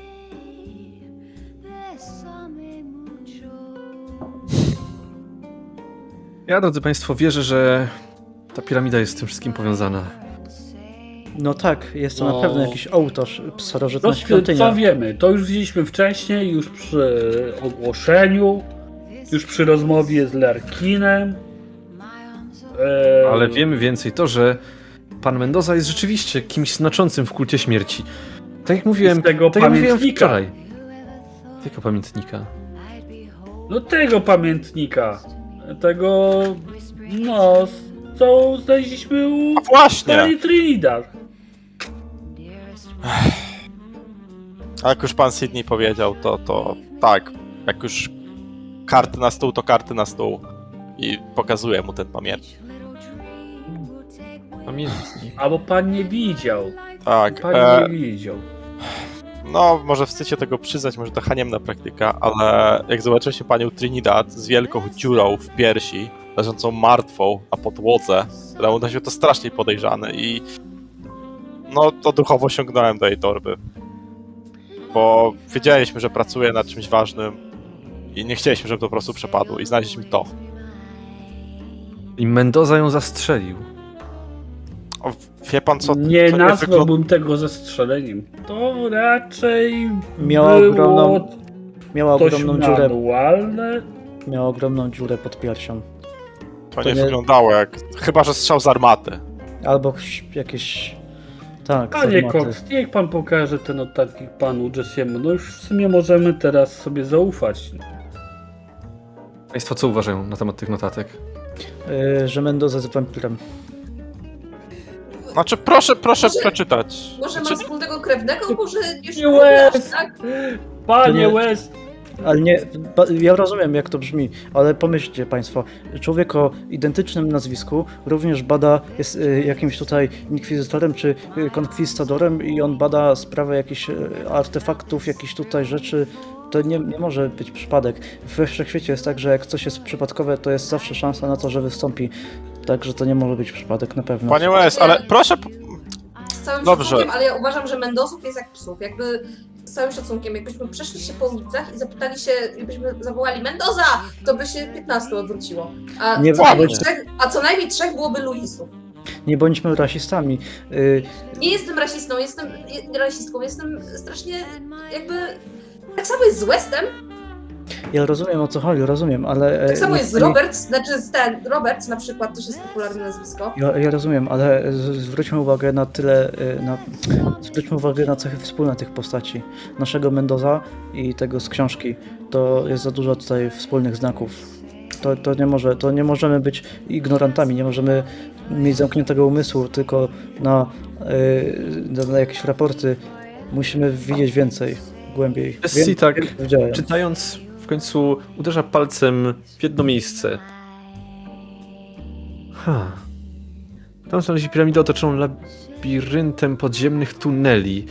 Ściany tuneli były wyłożone skomplikowanymi złotymi zdobieniami. Mężczyźni oderwali duży kawał złota, co wyczerpało ich siły. I tej nocy, gdy odpoczywali, złośliwa choroba spadła na towarzyszy. A tak, wiemy chyba jak, o jaki kawał złota chodzi. My mamy chyba podobny kawał złota. Jezu, wywalmy go, bo zachorujemy. Tak, wzięliśmy go od pani Trinidad w uniwersytecie, był w skrzyni. Ona teraz nie żyje. Wszystko się dodaje. Nie, nie możemy Nie wyrzucić bądźmy go. przez... Czy... Panie Welch, pan się na tym znaczy. Mi coś siedzi w głowie, czy złoto nie jest przypadkiem materiałem, który jakby... na którym się nie trzymają bakterie? Czy, czy mylę to ze srebrem? Nie jestem pewien właściwości. Ale pan pewnie będzie wiedział jako lekarz. no, wizna. Profesjonalna opinia. No. No, to jest tak... Chyba ze strony złota nie mamy się czego obawiać. Może Chyba. być też tak, Dobrze? że w tej piramidzie były jakieś zarazki, wirusy. I wyrywając ten kawałek złota, coś poruszyli. A To być, jest może, prawdopodobne. a być może w tym labiryncie są ukryte po prostu pułapki. I dlatego nas Mendoza potrzebuje, żebyśmy te pułapki uruchomili, na siebie wzięli, a on żeby miał czyste przejście. Pomyślcie o tym, pomyślcie o tym logicznie, jak biznesmen. To wszystko o pieniądze chodzi i o wiedzę, i o władzę. O to wszystko chodzi. My jesteśmy tutaj tylko bydłem. Mówię wam. Słuchajcie, Wiem mam co pomysł. widziałem. Wiem co widziałem. Panie też West, widziałam. ja Wiem, już co mówiłem wiem. coś panu o szacunku, jak pan mówił do doktorku, a teraz pan nazywa nas bydłem? Panie West! To już któryś raz! Już Jestem- Zwracałem pan uwagę na ten temat. Doktorze, uspokój się. Jestem jednym z was. Siebie też nazwałem bydłem. Nie rozumiesz tego? Nie rozumiesz, co tu się dzieje? Jesteś szanowanym naukowcem. Spójrz głębiej. Sugeruje pan, że mamy za przeproszeniem spierdalać do Ameryki, tak po prostu? Ja też wiem i wiem, że to jest duże poświęcenie. Wydałem bardzo dużo na tą podróż, ale no. Jeżeli chcemy zachować życie i zdrowie w nienaruszonym do teraz stanie, to myślę, że to jest najlepsza opcja. Ja myślę, że to jest tak samo zła opcja jak opcja pójścia, opcja każda inna w zasadzie. Pomyślcie, wiemy gdzie znajduje się piramida. Wiemy, już to wiemy. To znaczy, że jesteśmy potencjalnymi osobami, które są do odstrzału. To znaczy, że Mendoza albo Larkin mogą nas wytropić, Masz wysłać rację. za nami kogoś i nas zabić, bo my już, już to wiemy. To wystarcza. Już Masz przyjechaliśmy. On już zamówił tak ty- ciężarówki. Jesse, masz rację. Nie, nie można o tym zapominać. Masz rację. Zastanawiam się jeszcze nad jedną rzeczą. Pan Jesse zwrócił uwagę, że ci mężczyźni z tego notesu, notatnika trwali kawał złota. Ale z tego w tym notatniku jest napisane, że tych symboli jest więcej. Może widząc całą układankę, czegokolwiek byśmy się dowiedzieli. Ale co nam po tym, jak nie znamy alfabetu? Dlatego musielibyśmy znaleźć kogoś, kto może ma jakiś przodków wśród No. Azteków. Słuchajcie, jeżeli chcemy znaleźć tę piramidę, to z tego co zrozumiałam, potrzebujemy wszystkich elementów układanki, czyli z tego co wiemy, na pewno są trzy, o ile nie jest więcej. Potrzebujemy, wspominał o tym Augustin na pierwszym spotkaniu, jak pokazywał te amulety, że to one będą jakby Nie, nie, nie. Znaleźć już znajdziemy. Amulet pokazywał, żeby potwierdzić swoją wiarygodność. Jeśli chodzi o inskrypcję, to jeden element już mamy. Jaki element? No, mamy ten, co z uniwersytetu wzięliśmy. Ale nie wiem, czy inskrypcje dani dadzą nam cokolwiek, nawet po odszyfrowaniu, bez posiadania całości tekstu, kontekstu. No, tak czy inaczej, te inskrypcje są też w tych notatkach, które panu przed chwilą pokazałem, więc... Tak, dokładnie te Czyli- same, te same, co na naszym elemencie, posiadanym przez nas. Wyjeżdżając na wyprawę, bierzemy ze sobą ten element. Tak, pytanie, czy nie potrzebujemy maski albo innych elementów. mas maska by się przydała, jeżeli rzeczywiście są tam starożytne choroby, to przydałaby się maska, jak najbardziej. Dlatego pojedziemy z Mendozą i z Larkinem. Po prostu jedną wyprawą i będziemy mieć wszystko pod ręką. No tak, ale co jeżeli w pewnym momencie oni zabiorą nam rzeczy, wrzucą do jakiejś zamkniętej yy, celi i każą iść przez labirynt z- najeżony pułapkami? To takie było nasze przeznaczenie. Musimy się z tym pogodzić. Nasze Co mamy więcej zrobić? nasze przeznaczenie, mówisz o przeznaczeniu? Nasze Tak. przeznaczenie to śmierć w starożytnej piramidzie. No, To nie jest na moje przeznaczenie. nie wiemy, jakie Myślę- jest nasze przeznaczenie. Myśl, Na pewno myślałem, nie. Jeszcze. myślałem, że to ja zaczynam wariować, ale ty to jesteś już chyba teraz szalony. Spokojnie panowie, pan tak Sydney było. potrafi strzelać jak żaden inny człowiek. Ja również nie zgorzej. Ja też czasami w coś trafię. Na mnie nie patrzcie. Pa. Mamy już trójkę osób z bronią palną. Czy państwo widzieliście broń palną w pokoju Larkina albo Mendozy? Nie zwróciłam na to uwagi. Nie, ale jak Mendoza jest wampirem, to myślę, że jest groźniejszy niż nasza broń. Pan, panie Jesse, widział pana y, de Men- Mendozę i miał broń, a mimo wszystko Mendozy dzisiaj widzieliśmy znowu całego zdrowego. Ta Właśnie, broń nam dużo da? panie Jackson, z czystym sumieniem proszę mi odpowiedzieć. Czy pan trafił? W sensie, jeżeli pan spróbował, to ja muszę to wiedzieć. Czy pan trafił Mendoza? Czy spudłował pan? Nie wiem teraz już. Za dużo emocji. Wydaje mi się, że trafiłem i że widziałem krew. To było trafienie gdzieś w okolice ramienia. Mogłoby nie być śmiertelne, mogło być to draśnięcie kulą zaledwie. Człowiek, który nie jest, jak to mówicie, wampirem. Chociaż ja nie wierzę, że są wampiry na tym świecie. Ale załóżmy, że to normalny człowiek. Też by mógł coś takiego przeżyć. Ja też, pani Jessie, nie wiem już w co wierzyć, ale, ale za dużo tutaj rzeczy się skleja. Także Czyli co, sugerujecie czekać i po prostu ruszyć na wyprawę? Tak. z bronią w ręku, czy po prostu z palcem na spuście gotowym do strzału w każdym momencie? Z Mam bronią w kapurze. Naładowaną Ale- bronią. Dobra, ja znowu, proszę mi wybaczyć, panie Jackson, ale znowu się zapytam o pana. Jak pan wyjaśni pana chęć udziału w wyprawie, skoro będzie w tej wyprawie uczestniczył i Mendoza, i pan? Sam pan mówił, że pan się z nim jakby nie dogada, bo postrzelił pana przyjaciela.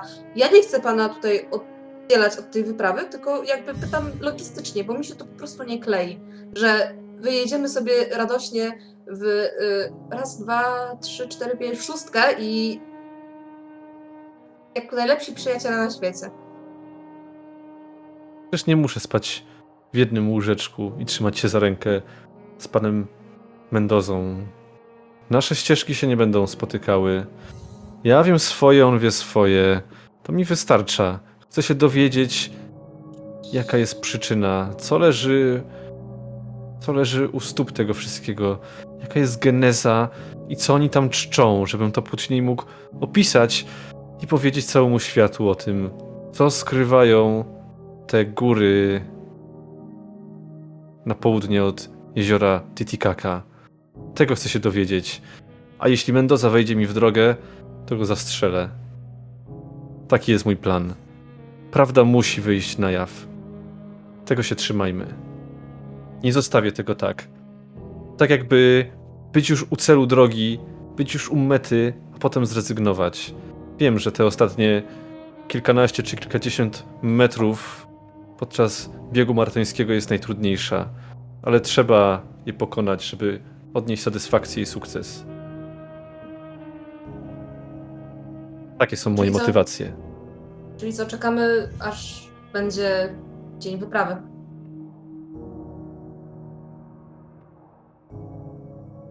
Jakieś plany na jutro? Czy możemy się po prostu upić ten ostatni raz w życiu?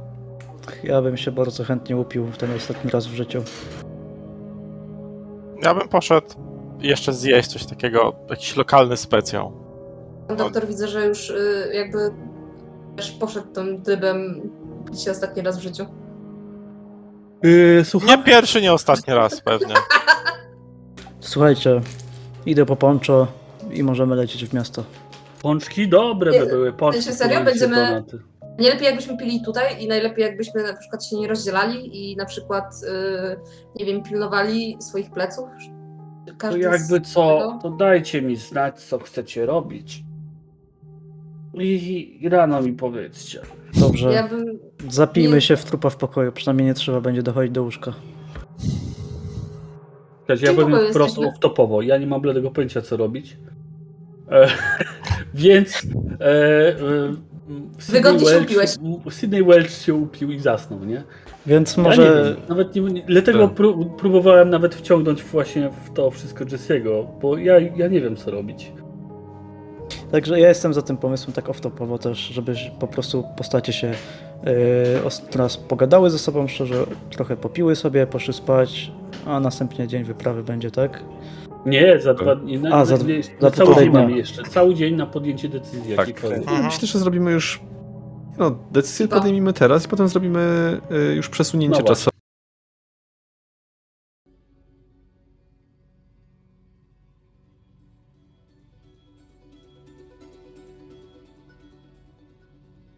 Wstaje słońce w poniedziałkowy poranek. Z daleka widzimy z lotu ptaka już jadące ciężarówki.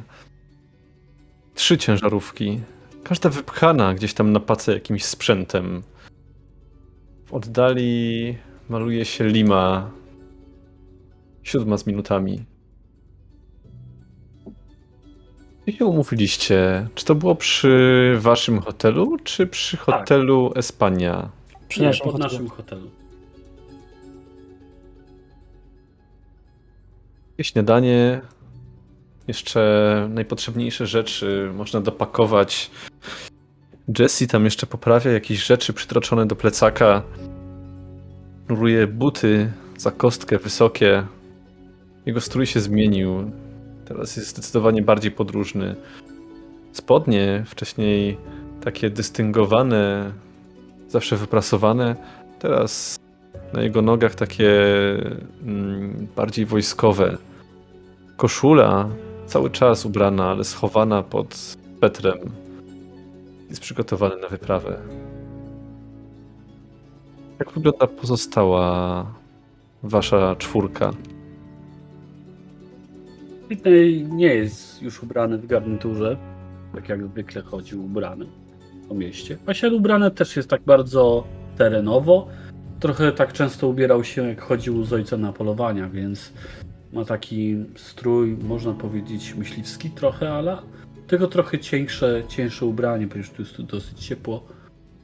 Ale mm, zdaję sobie sprawę, że jakby co, to, to, to też go uchroni przed jakimś wiatrem lub, lub jakąś zmianą temperatury.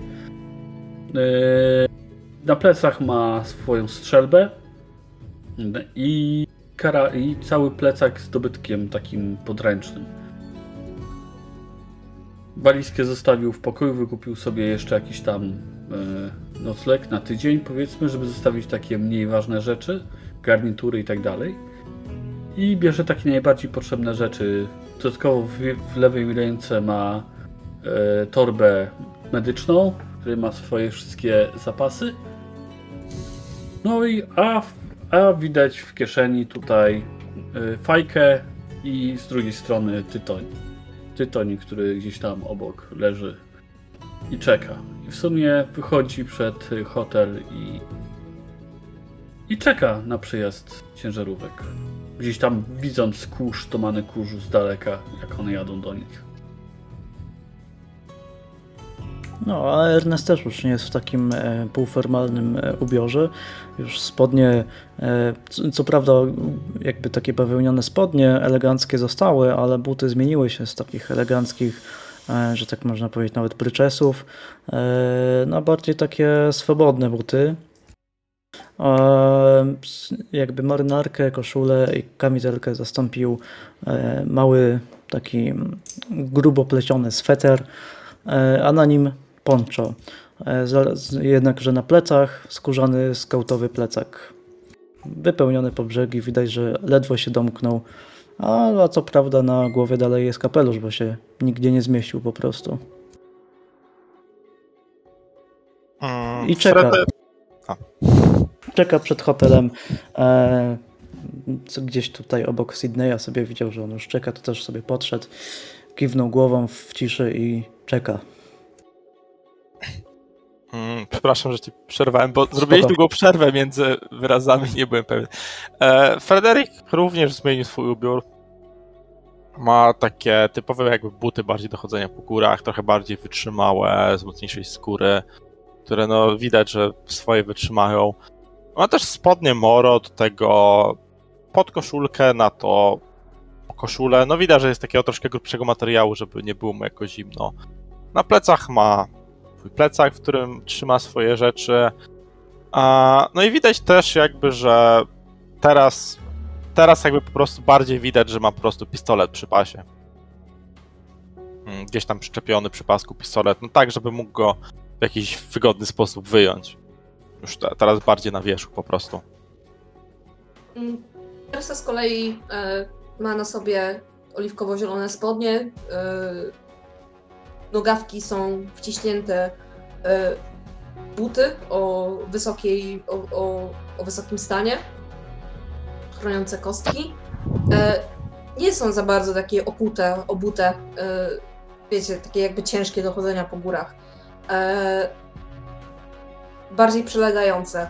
E, na sobie ma białą koszulę, jasną, lnianą, podwinięte rękawy, bo ciepło, szelki standardowo, koszula jest włożona w spodnie, e, na głowie ma chustę chroniącą ją przed słońcem, okulary przeciwsłoneczne jeszcze rano, więc wciśnięte, zawieszone gdzieś, gdzieś na koszuli, e, na piersi. Plecak wygląda raczej jakby podróżowała lekko. Wbrew temu, co widzieliście, jak przychodziła do, do hotelu. Myślę, że się dogad- uśmiechnęła do Sydneya i że po prostu zostawiła swoje też u niego w pokoju. Walizę. Czy no prawdopodobnie każdy tam coś swojego mógł zostawić. I oczywiście udało nam się dogadać z Sydneyem. Ja się uśmiechnęłam bardzo ładnie do Sydneya. Ja go po prostu poprosiłem o oczywiście przechowanie jakichś ubrań. Panie West, nie wiem, czy panu wystarczy się ładnie uśmiechnąć.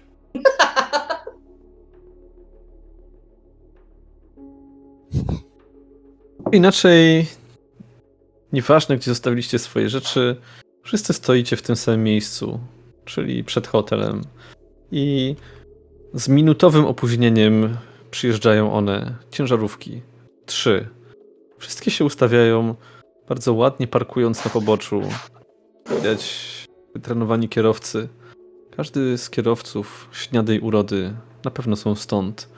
Na jednym z foteli pasażera w jednej ciężarówce siedzi pan Augustus Larkin. Gdy, ledwo gdy ciężarówki zaparkowały, drzwi się otwierają i wychodzi, idąc wolna krokiem, skakuje z dwóch stopni. Ma sobie taką lekką koszulę zapiętą na wszystkie guziki, na to zarzucony jakiś Peter. O! Dzień dobry, dzień dobry Państwu. Jak tam gotowi na wyprawę? Dzień dobry. Tak, tak, już jesteśmy naszykowani, wszystko mam. Znaczy, no oczywiście oprócz tych rzeczy, które pan miał nam załatwić, bo obiecywał nam pan jeszcze potrzebne Pan rzeczy. Jest. gdzie? Pan Louis? Nie ma. Powiedział, że źle się poczuł. Jak to? Mówił pan, że będzie na pana ochraniał. To kto nas będzie ochraniał podczas podróży?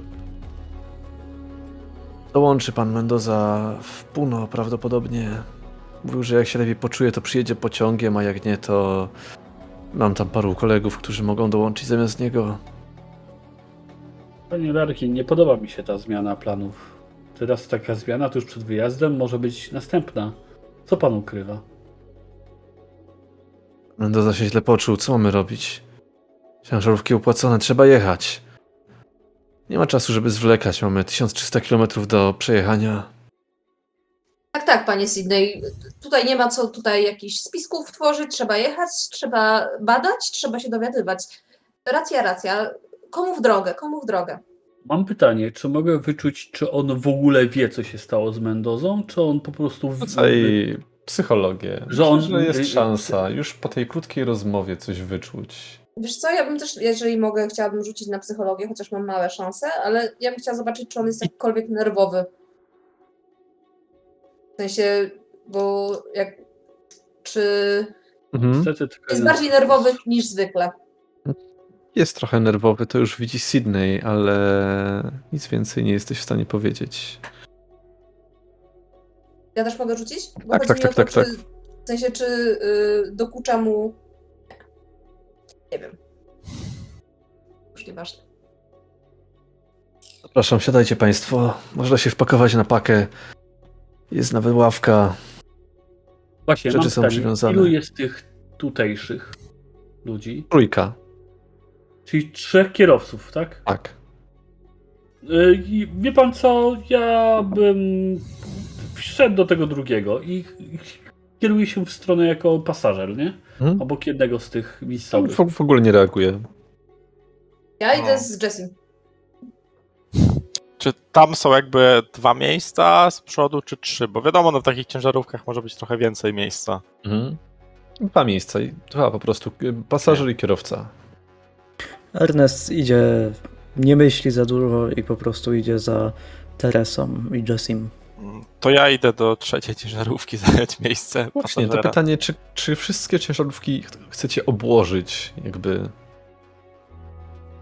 Do pierwszej, drugiej i trzeciej chcecie wsiąść, czy tylko do drugiej i trzeciej, a może wszyscy tylko do jednej? Ernest chce siedzieć ze wszystkimi, także nie ma to ten. Czyli w Ja, Pojedynkę ja od tak- was się oddziela tylko Sydney, tak? Ja tylko chciałam zaznaczyć, że mieliśmy się nie rozdzielać, nie? Ech, no dobrze, no to... A już miałem takie fajne miejsce na I Sydney dobra. siedzi na fotelu pasażera, a wy wszyscy w tej samej ciężarówce z tyłu razem z towarem. Tak. No w grupie ra- zawsze raźniej, panowie, tak? O no. Plecy bolą. No długa droga, zagramy sobie w karty. Dobra, w karty. Ja, ale.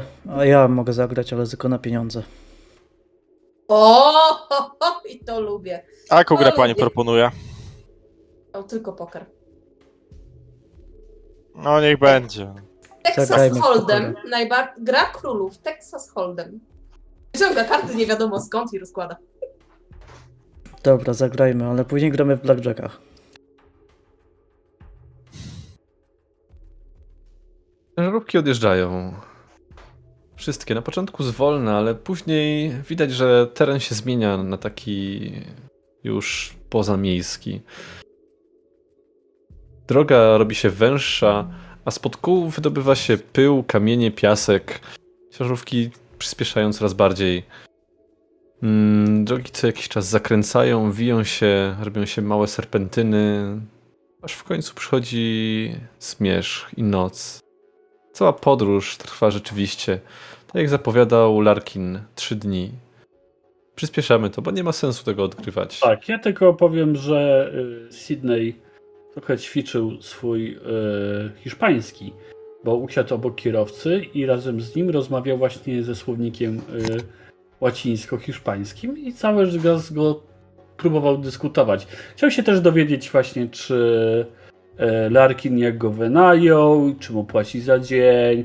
Chciałby też tak trochę wybadać, czy Larkin jest wypłacalny, trochę na jakich zasadach y, zostali wynajęci, jak to się. Ale jednocześnie przeplatając z tym, jak, a jak rodzina, ile masz dzieci i tak dalej, żeby te, te, cała dyskusja była wplecona w całą tą rozmowę. To jest kilka godzin, więc można Mhm. spokojnie sobie porozmawiać. Czy To czegoś się dowiem? przekonywanie. Aha. Czy chcesz gadaninę? tak? Można, per, przepraszam, tak. Można i perswazję i gadaninę rzucić w tym przypadku. Perswazja i gadanina. Gadanina jak jest? Fast talk. Fast, tak. Fast Okej. talk. To ja sobie mogę porzucać. Trudno. Gdyby to było... O dobra, już poszło. Gadaninę też wziąłeś na 10? Pięć. Co? Ten człowiek mało nie jest zbyt rozmowny. A może twój hiszpański jest za słaby, żeby go przekonać do otworzenia gęby, ale dowiadujesz się, że rzeczywiście jest zawodowym kierowcą do wynajęcia i jak ktoś odpowiednio dużo pieniędzy rzuci na stół, to on podejmuje się takich prac. Nieraz też pokonywał tę tę trasę z Limy do Puno, wie jak tam dojechać, wie doskonale jakie niebezpieczeństwa czyhają po drodze, wie które zakręty są ostre i co i jak. Ale o Larkinie nic więcej nie mówi, bo to pracodawca i tak dalej. Ja autentycznie gram z nimi w pokera i oszukuję. Dobrze. Przynajmniej próbuję. To co, rzut na szczęście? Właśnie. Nie no, slide of hand chyba, nie? Oni na No nie szczęście ma sensu. side of hand. Tego odgrywać, bo to nic nie zmieni w naszej rozgrywce. Nie, będę, będę bogatszy. Znaczy no pytanie, czy zagramy o 10 centów, czy więcej, no bo ja nie Nie no, dobrze, przepraszam, żartuję sobie.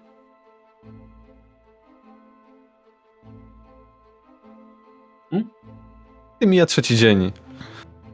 Widzicie na horyzoncie ci, którzy mają dobry wgląd w otaczającą drogę, jak powoli, powoli malują się farmy. Teren troszeczkę się zmienia. Tak czy inaczej, jesteście już bardzo wysoko. 3800 metrów nad poziomem morza. Powietrze tutaj staje się trochę inne. Oddycha się trudniej, jest bardziej rozrzedzone. Jest też większa wilgotność. Słońce świeci bardzo intensywnie, ale mimo tego wcale nie jest tak gorąco jak w Limie. I powoli pojawiają się pierwsze farmy kukurydziane. Jacyś tam ludzie się uwijają w polach. Ogromne połacie terenu. Niektóre się zielenią już teraz. Wiosna, marzec. Gdzieś tam dalej jakieś pastwisko, lamy. przeprowadza lamy jeszcze przez ulicę. Ciężarówki na chwilę się muszą zatrzymać.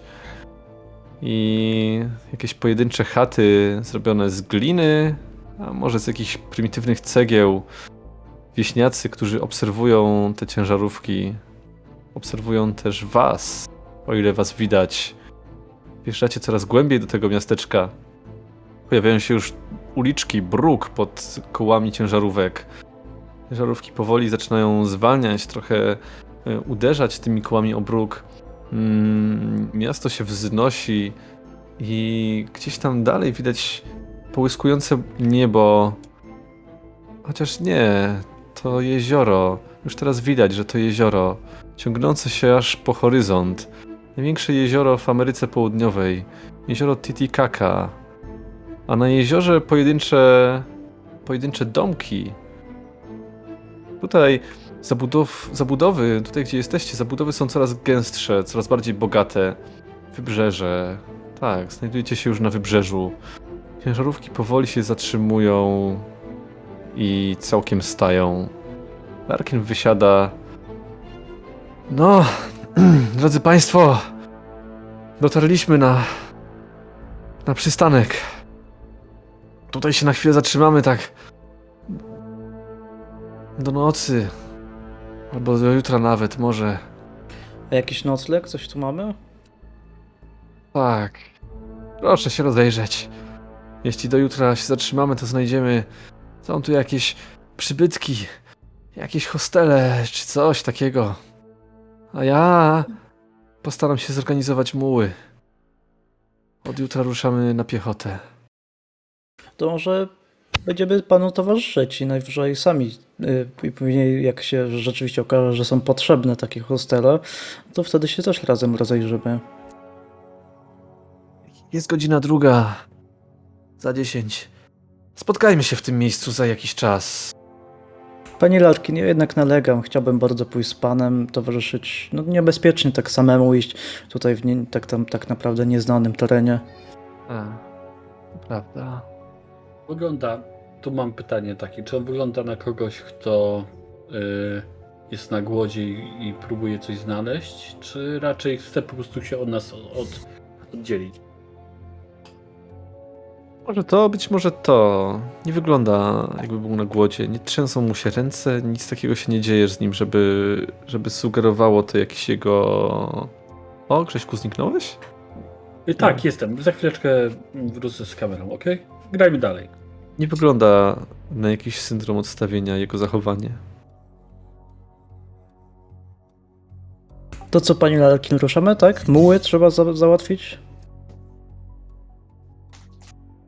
Tak, a Y- my tutaj się pokręcimy i To ja chętnie, ja chętnie potowarzyszę panu Larkinowi. Robi reszta.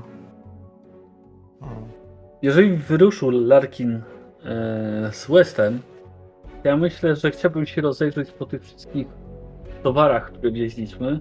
Mhm. Może będą jakieś skrzynie, e, na przykład z książkami, albo. Y, Znaczy w ogóle chciałbym się dowiedzieć coś z tych skrzyniach, które wieźliśmy. Mhm. Ponieważ ja siedziałem w tej, w szoferce, więc nie wiem co jest w tych skrzyniach. Mhm. Nie wiem, może reszta coś szukała w międzyczasie, w podczasie podróży. No ja to raczej próbowałem się czegokolwiek dowiedzieć, nie? Mhm. Ja próbuję z kolei zagadać do jakiegoś typa, który wiózł nas i e, Carle Ingles i próbować uroku osobistego, żeby nas, nam powiedział, a pan taki silny, a to pan, pan pojedzie z nami oczywiście, tak? Si, si.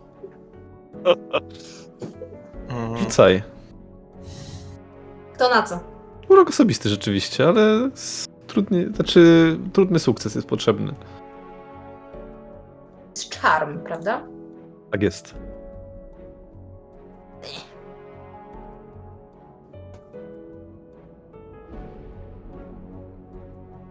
Jacy jo- lojalni się nagle wszyscy zrobili.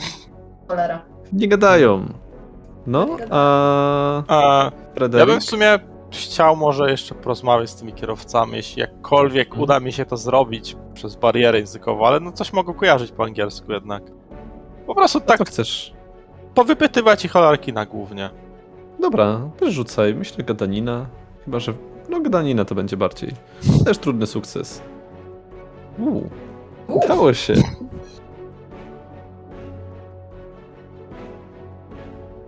Tak.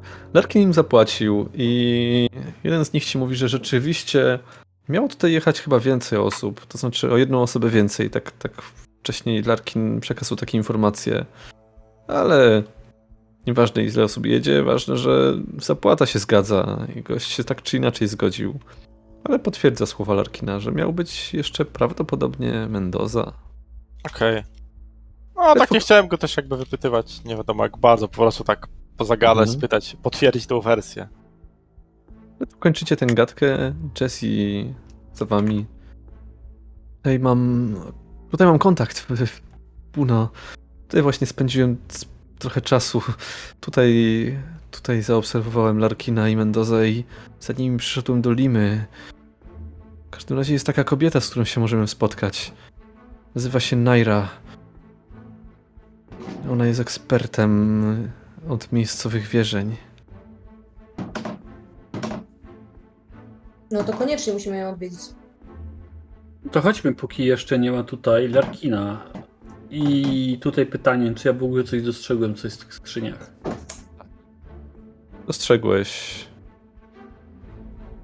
Mm, śpiwór, koc, lina, nawet jakiś dynamit gdzieś tam mignął, ale to dosłownie jedna, jedna laska dynamitu, nic więcej. Eee, poza tym kilof, łopata, Raczej takie bardziej na wyprawę i ekspedycję, ale nie ma jakichś takich ciekawych książek rzeczy. nie ma. Książek nie ma. Książek, biblioteki jakieś czy coś takiego, albo jakiś e, czegoś specyficznego, co byłoby nie pasowało do tej całej wyprawy. Nie. Dobra. Dobrze, panie, panie Jesse, no to idźmy w takim razie jak najszybciej, póki mamy jeszcze, póki tutaj panowie się e, rozpakowują, a Arkina nie ma. Tak. Panno Tereso, chyba że pani gdzieś się wybiera. Nie, nie, nie, nie, nie, nie, nie, nie zostaję tak- sama. Widzę, że tak pani się uśmiecha do tych kierowców. Może jak chce pani nim zostać? A pan to od razu zazdrosny, jak się tylko uśmiechnę do kogoś innego jak, niż do pana, to pan od razu tutaj... A żeby pani uwagi. wiedziała, a żeby od razu pani uwagi, wiedziała. Od razu, od Chciałbym- razu uwagi kośliwe. Chciałbym pani Tereso, żeby to pani się tylko na mnie patrzyła i uśmiechała. A to widzi pan, my chcemy... A to różni ludzie chcą wielu rzeczy. Ja bym na przykład No. chciała równości społecznej i, i co?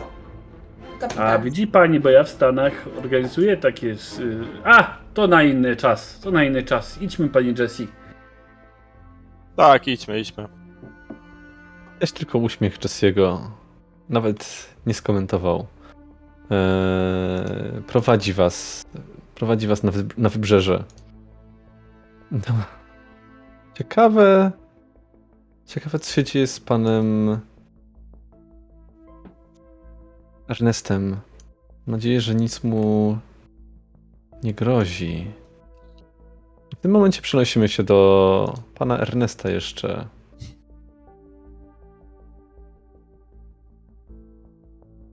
Larkin idzie. Idzie cały czas przed siebie. Tak jakby dos- doskonale znał drogę. Prowadzi gdzieś przez jakieś em, przez jakieś stragany, między jakimiś uliczkami kluczy. Dobrze. Dobrze, że pan idzie ze mną. Rzeczywiście. Tutaj wszędzie może być niebezpiecznie, może się coś czyhać. Kto wie, dobrze dbać o bezpieczeństwo. Tak. To jest ważne. A z panem Mendozą wszystko w porządku? Nie jest, bo słyszałem, mówił pan, że jest chory, tak? To coś poważnego? Jakieś problemy ze zdrowiem. Ale nic mu się nie stało, tak? To po prostu jakaś tam lokalna, lokalna zaraza, tak? Tak, To tak. dobrze, to dobrze, to dobrze. Ze dobrze. zdrowiem tylko. To ul- ulga i nie ulga, bo też możemy się zarazić. No a niech mi tak pan powie jeszcze, jak jeszcze chwilę tutaj będziemy iść, Czego my właściwie szukamy, wie pan, tak między nami, ja jako specjalista od antyków, sztuki i tak między nami to powiem od niezwykłych przedmiotów, często nazywanych szatańskimi, okultystycznymi i innymi. Chciałbym wiedzieć, czego konkretnie szukam. Chciałbym ukierunkować moją wiedzę na te bardziej ważne przedmioty. Szukamy piramidy. To wiem. Co jest spostrzegawczość teraz? Gdzieś tutaj słychać mm, jakaś kura gdacze, gdzieś indziej ktoś krzyczy, że sprzedaje jajka. Jacyś ludzie się na ciebie gapią, jesteś przekonany. Spostrzegawczość. Ile masz sukcesów? Jeden. E, tak, jeden. Mhm. Mm, w tym momencie jest... widzisz, że Larkin gdzieś też jakby przystanął na chwilę i patrzy w pewnym kierunku wryty, ale później jeszcze ruszył dalej. Już prawie jesteśmy. Nie ociągać. No, rozumiem. E, co, coś tam pan zobaczył? Coś nam grozi? Nie. Nie. Śmiechnął się nawet. Aha, rozumiem. A, ale też nie odpowiedział mi pan na, na moje pytanie, czego właściwie szukamy, bo domyślam się, że sama piramida to, to jest tylko początek poszukiwań. Tak.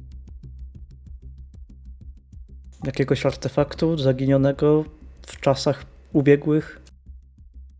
Klątwy? Niezwykłego bogactwa zakopanego pod ziemią? Ostatnie. Mhm. Przenosimy się teraz do bohaterów, którzy idą z Jessim.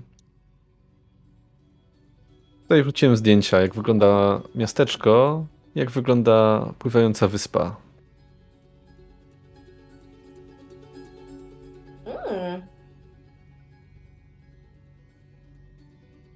Małe, parterowe albo jednopiętrowe, na prędce zbudowane domostwa. Często z jakichś odpadów, albo za strzechę służy słoma. Dalej, im bliżej jeziora, tym domostwa są coraz bardziej okazałe, coraz lepsze. Drogi są też szersze.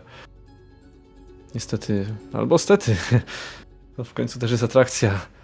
Musimy przepłynąć do jeziora na jedną z pływających wysp. Otóż, Naira, ostatnim razem jak tutaj byłem, mówiła, że ktoś ją śledzi. Mówiła, że to właśnie oni, że to Karisiri. On jednocześnie to mówiąc gdzieś tam macha ręką. Ktoś podpływa. Coś w rodzaju taksówki wodnej. Y, Nigdy nie można być zbyt ostrożnym. Rzućcie wszyscy spostrzegawczość w tym momencie. Ernest też? Czy... Ernest nie. Chyba, że Ernest chce forsować. E, Ja mam jeszcze pytanie w międzyczasie. Co z tymi nabojami? Bo ja bym chciał wcześniej sobie broni, nawet przed wyprawą naładować. Ja mam zero nabojów i nie to wiem. później, ty- po, po sesji to zrobimy. Ale, ale to... załóżmy, że mam naładowaną broń. Tak, załóżmy, że masz W razie, naładowane. w razie czego? Dobra. Widzicie... Widzicie wszyscy oprócz Sydneya. Ktoś was obserwuje. Kobieta i nastoletni syn. Stoją na wybrzeżu i patrzą na was. Tam taki pomost zrobiony z drewna. Akurat podpływa łódka. Chodźcie, chodźcie, musimy wsiadać. Mamy się spotkać tutaj z Larkinem. Nie wiem, ile mamy czasu w końcu. Nie wiem, czy powiedział. Mógłby pan tam spojrzeć i wskazuje na tą kobietę. Kojarzy pan tę osobę? Patrzą pewnie, bo jesteśmy turystami, nie wiem, ale też mi się to nie podoba.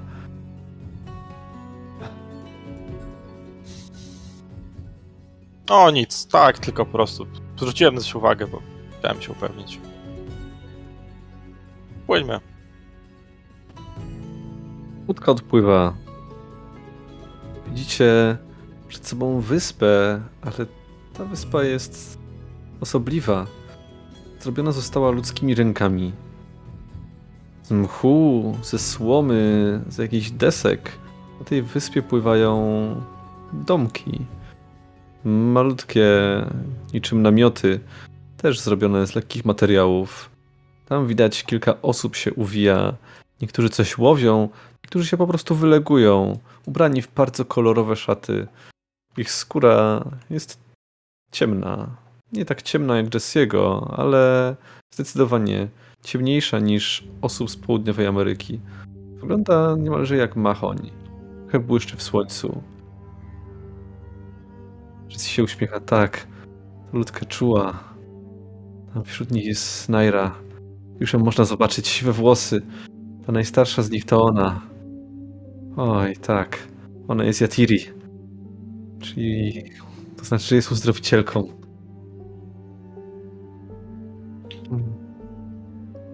Nie martwcie się. Ona nie mówi po angielsku, ale będę tłumaczył. Dowiemy się wszystkiego.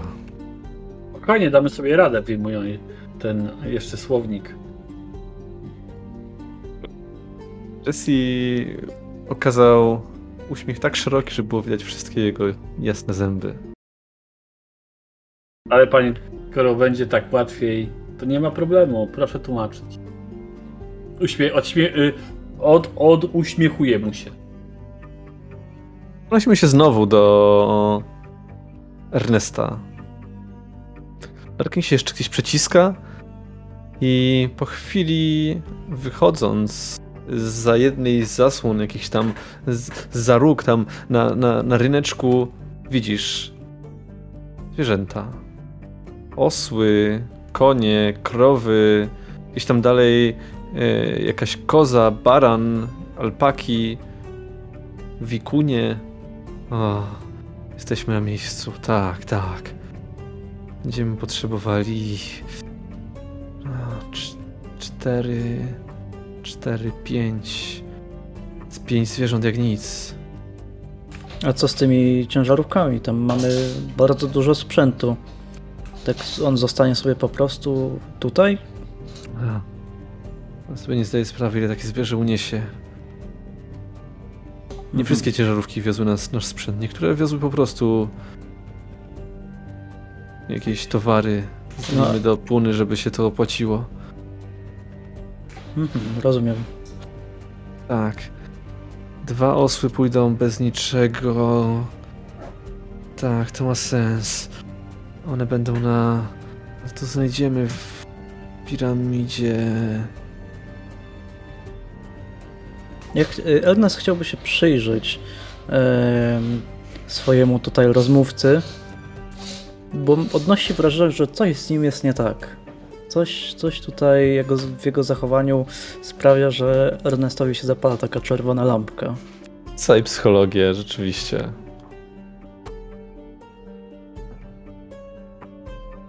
Kurczę, gdzie ona jest? Jest alfabetycznie.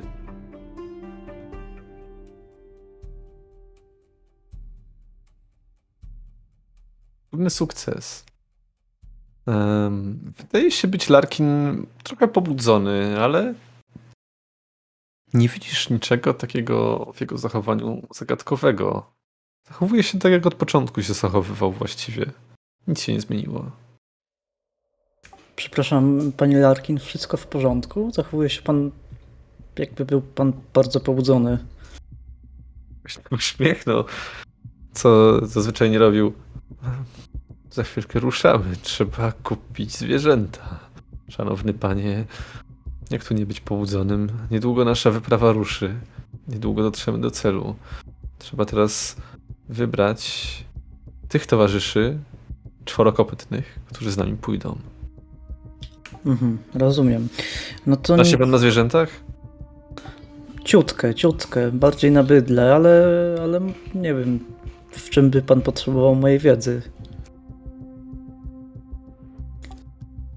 Myślę, masz jakąś że... umiejętność wiedza o naturze albo... ym, albo, albo Albo... Czy nie wiem, coś, coś pokrewnego. Off-topowo to wcześniej było powiedziane, że zachowujemy się jak bydło, więc myślę, że Ernest na pewno wie, jak się zachowuje bydło. E, czekaj, Jest takiego czekaj. jak Raid na przykład, to też by się pewnie zdało. Mam, mam, e, ta, Oho! mam Natural Words 30%. Rzucaj. Ty? Koty to tam kotami nie ten, bardziej te butelki Nic. rozwaliły. E, on widząc, jak się zachowujesz w towarzystwie zwierząt, podchodzi do handlarza. Słychać rozmowę po hiszpańsku. Nie rozumiesz ani słowa. Pokazuje palcem na kilka zwierząt. Zmieniają pieniądze. Transakcja dochodzi do skutku. Rzucę jeszcze raz spostrzegawczość.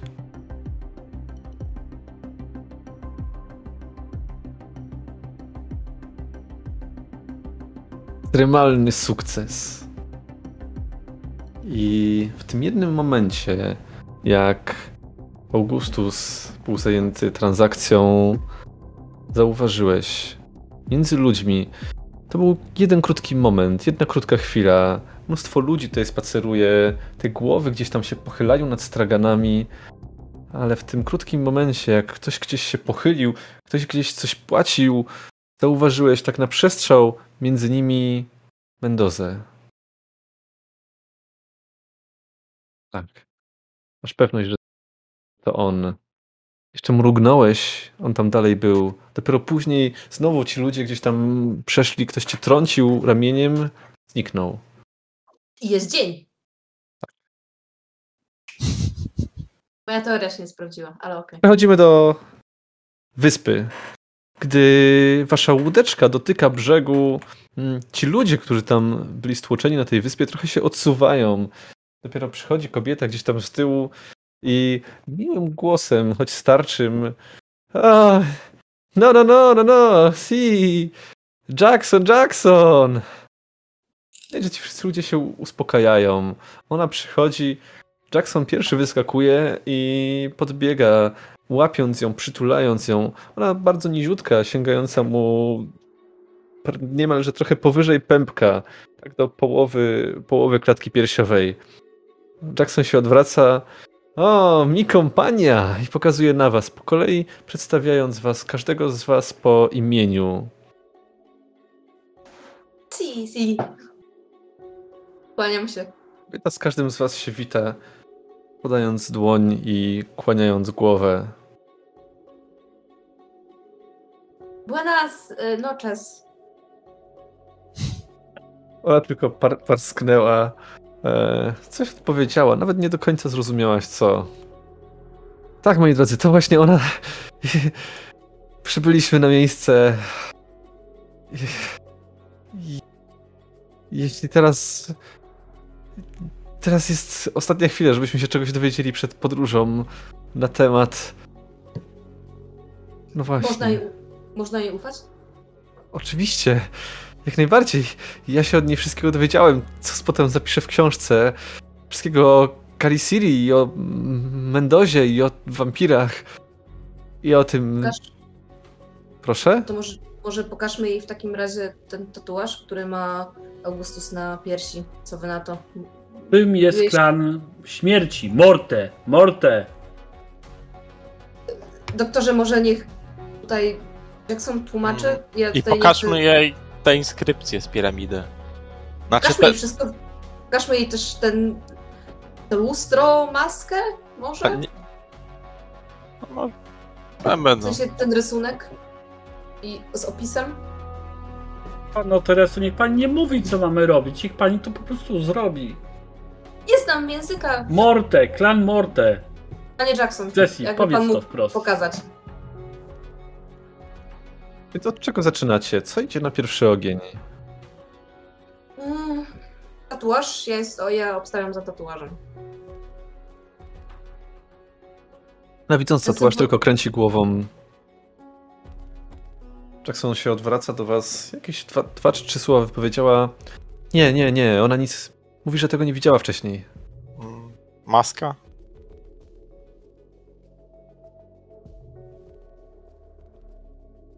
Rysunek maski. Ona patrząc na ten rysunek maski, tak kiwa niepewnie głową jakby na boki. Mówi, że tak, rzeczywiście, to może być z tamtej okolicy, okolicy piramidy. Jackson słowo po słowie, po jej zdaniu dopiero przekłada. Tak, z okolicy piramidy. Tak samo jak te, przed, jak te, jak te On potem dodaje, rysuje gdzieś tam na piasku to, co pokazywał wam Augustus, czyli tę monetę z tym człowiekiem tam trzymającym dwa, dwa pręty. Ona wtedy dopiero przytakuje i zaczyna kreślić mapę bardziej dokładną. Na południe rzeczywiście od jeziora tam jakaś rzeka przepływa, jakaś góra. Ona to omija. Tak, kiwa głową. Pan to, ry- pan to rysuje, panie Cox, pan to rysuje. No tak, tak. No, nie widzi pani, co robię? Jessie, Amita. zapytaj się o ten kraj śmierci. Kult śmierci. Ona tak jeszcze patrzy, patrzy na ciebie. Jessie tylko się odwraca i pokazuje ci, żebyś się uciszył. Ale co? Co? Ona na chwilę jeszcze zamilkła. I mówi, że była kiedyś taka historia. Jessie, słowo po słowie mówi to po angielsku, że był starożytny Bóg, który spadł z nieba. Tutaj właśnie, do jeziora. Do jeziora Titicaca. Potem z niego wyszedł i chodził po świecie, zjadał wszystko, co napotkał i zmieniał wszystko, czego dotknął w, jakiś, w jakiś okropny w jakiś okropny stan zgnilizny. Ale pojawił się sprytny bohater, który się nazywał Ekeko. I Ekeko powiedział temu złemu bogu, że on znajdzie mu najbardziej pożywną ziemię, w której jest jedzenie pod ziemią. I pokazał mu larwy i bulwy. I właśnie kusząc go tym jedzeniem, zachęcił go, żeby wszedł do opuszczonego loża pancernika pod ziemię.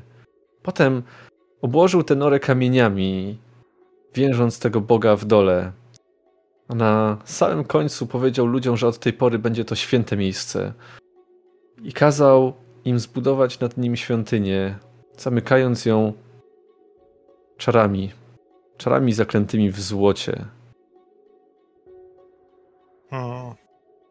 Y, Czy znasz ten. Czy zapytaj się, czy zna ten język? I wyciągam złoto.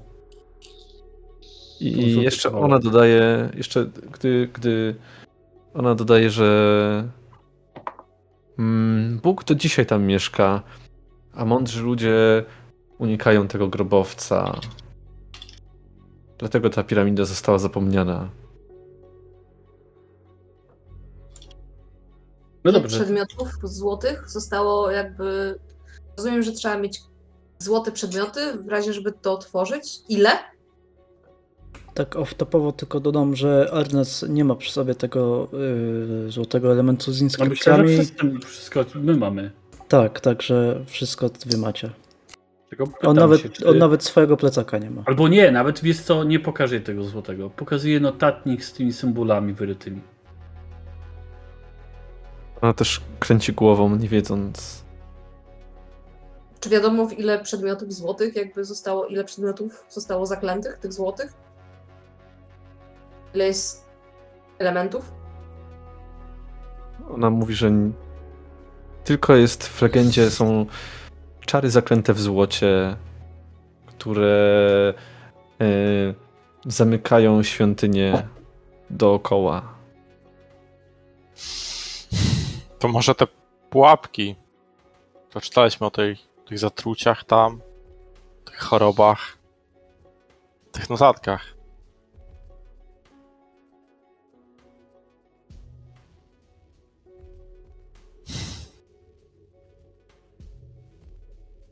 No nic, no to chyba możesz podziękować od nas w naszym imieniu za pomoc. Chyba tylko tyle chcemy wiedzieć, prawda?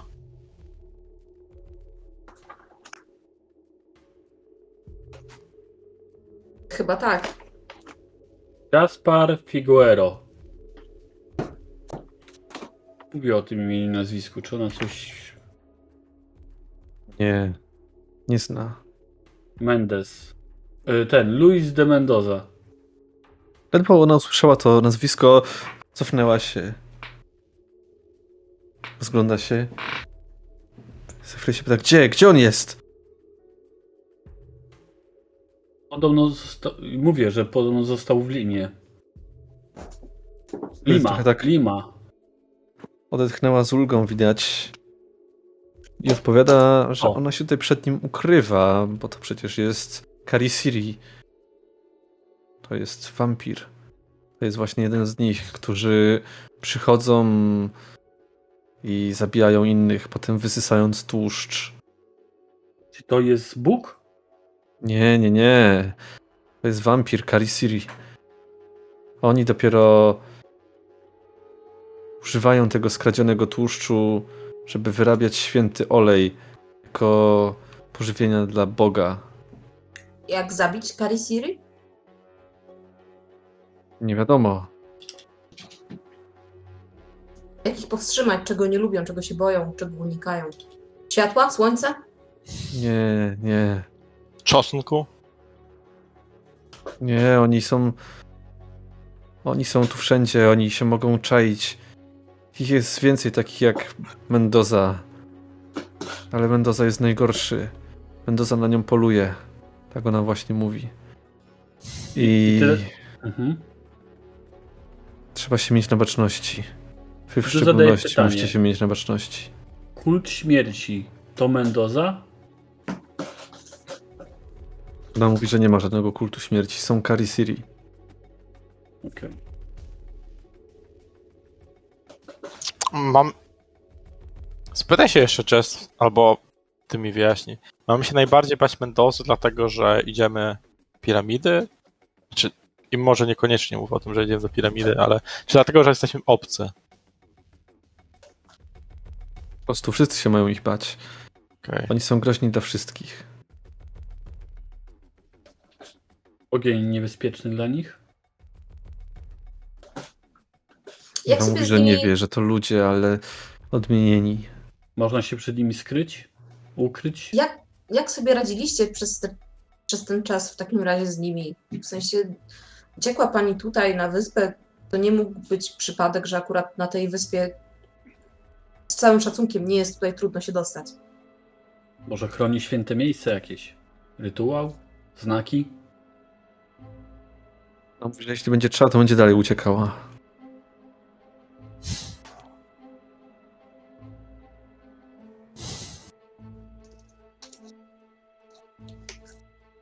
Nie wiem, Jackson, powiedz jej, że jest szansa, że on się tutaj pojawi. Może niech ona tutaj nie zostaje. To on tu będzie, prędzej czy później on się tu pojawi, niech ona o tym wie, skoro się go boi i to miejsce w żaden sposób jej nie chroni. No właśnie. Wiem, że- Ona jest Wiem, że- uzdrowicielką, tak? Mówiłeś? Tak. Pełnia dokąd? No, mówię, że. ja to- mówię po angielsku i też pytam się was o zdanie. W sensie uważam, że ona powinna o tym wiedzieć, jeżeli się go boi. Ja wiem, że jest źródłem informacji, ale Można było wiedzieć, że miał tu być. Tak. No, nie, nie wiadomo, Eee, czy ostat... no, miał też nie będzie. No raczej będzie, ale pewności nigdy nie mamy. A i pytam się, y, jeżeli jest uzdrowicielką, a ja jestem lekarzem, to trochę interesuje się o leczenie ichniejsze. Czy oni mają jakieś zioła specjalne, które mogą leczyć? I dopytuję się trochę Jesse'ego, czy mają jakieś swoje obrządki, które mogłyby nam pomóc w dalszej drodze. Coś, jakieś rośliny, które można by znaleźć po drodze lub tu tych miejscach. Czego Mhm. szukać lub czegoś takiego, nie? On jak i przekazał te twoje pytania, odpowiada, że jeśli jesteście ranni, to ona was wyleczy, ale poza tym nic więcej. Okej. ciekawe, czy z nerwów też pani leczyć potrafi. Ale nie lobotomią, tak jak u nas. I elektrostrząsami. Nie no, znając te obyczaje, to pewnie opium. Mam pytanie, bo to rozumiem, że ona opowiadała o tym człowieku z tymi y, dwoma, dwoma, o to, tym, co było na tej monecie. Ona o tym opowiadała? O tym czymś? Czy lepiej ją zapytać o to, co to może symbolizować? Nie opowiadała o tym człowieku, opowiadała tylko o tym, skąd to jest. O tym jakby nie mówiła nic, że... No to chciałbym się dowiedzieć, co to oznacza, co to znaczy ten znak. Ona mówi, że to może być Ekeko, symbol Ekeko, bohatera, ale ona nie wie.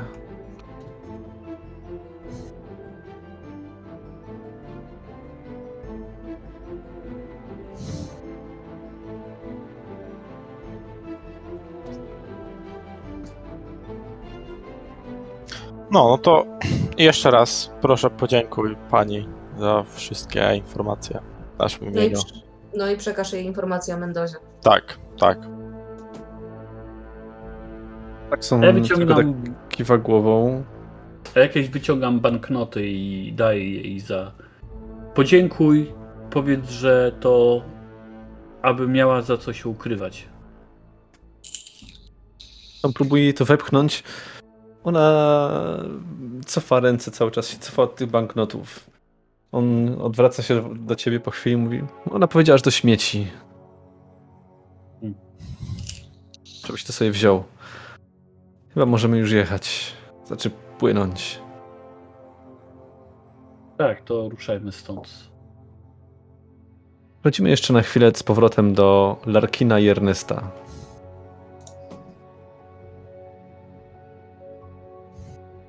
Larkin e, otrzymuje taki rzemień, taki sznur, który sobie owija wokół dłoni, a do tego sznura przywiązane są zwierzęta juczne. Jest ich pięć. Odwraca się, gładzi każdego, podchodzi do nich do niektórych, nad niektórymi się pochyla, spogląda im w oczy. Tak. Świetne okazy. Co pan myśli, panie Erneście? Myślę, że są w porządku, o ile nas dowiozą na miejsca docelowe. Może pan Nie, powoli, nie, że...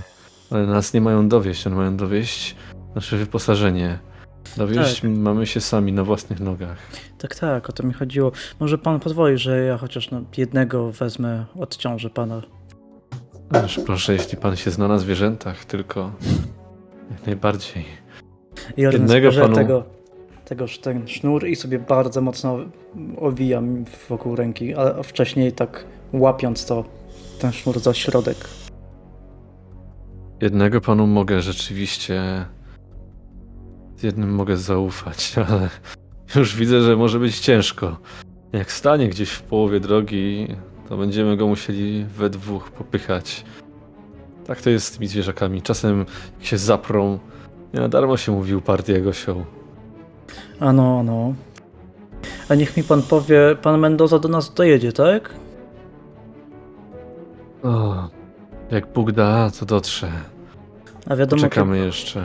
Wiadomo kiedy miałby się zjawić? Jeśli nie tego wieczora, to być może jutrzejszego poranka. Rozumiem. A jak już by dotarł, to sam by nas znalazł, czy czekał w jakimś miejscu może? Tak, znalazłby nas. O ciężarówkach to jest głośno, wystarczy zapytać któregoś z mieszkańców, gdzie się ciężarówki zatrzymały. On nas znajdzie. Myślę, że to też jest dobry pomysł, żeby się po prostu przespać w ciężarówkach. Tak, tak, nie jest to zły pomysł, ale niech mi tak pan powie, tak między nami, bez słuchających uszu wokół, czego tak naprawdę pan szuka w tej piramidzie, bo rozumiem, że bogactwo można znaleźć nie tylko tam. To proszę mi powiedzieć, gdzie jeszcze mogę znaleźć bogactwo tak łatwo. Są łatwiejsze w dostępie miejsca niż starożytna piramida w Peru. Ale o, to niech mi słucham, słucham. to niech- To ja słucham, niech mi pan powie, czego pan tak naprawdę tam poszukuje. Lecz nie jestem tak głupi, że nie wiem, gdzie indziej mogę znaleźć bogactwo i szukam tam bogactwa. Z tego, co mi mówił Rzucaj kolega, psychologię teraz.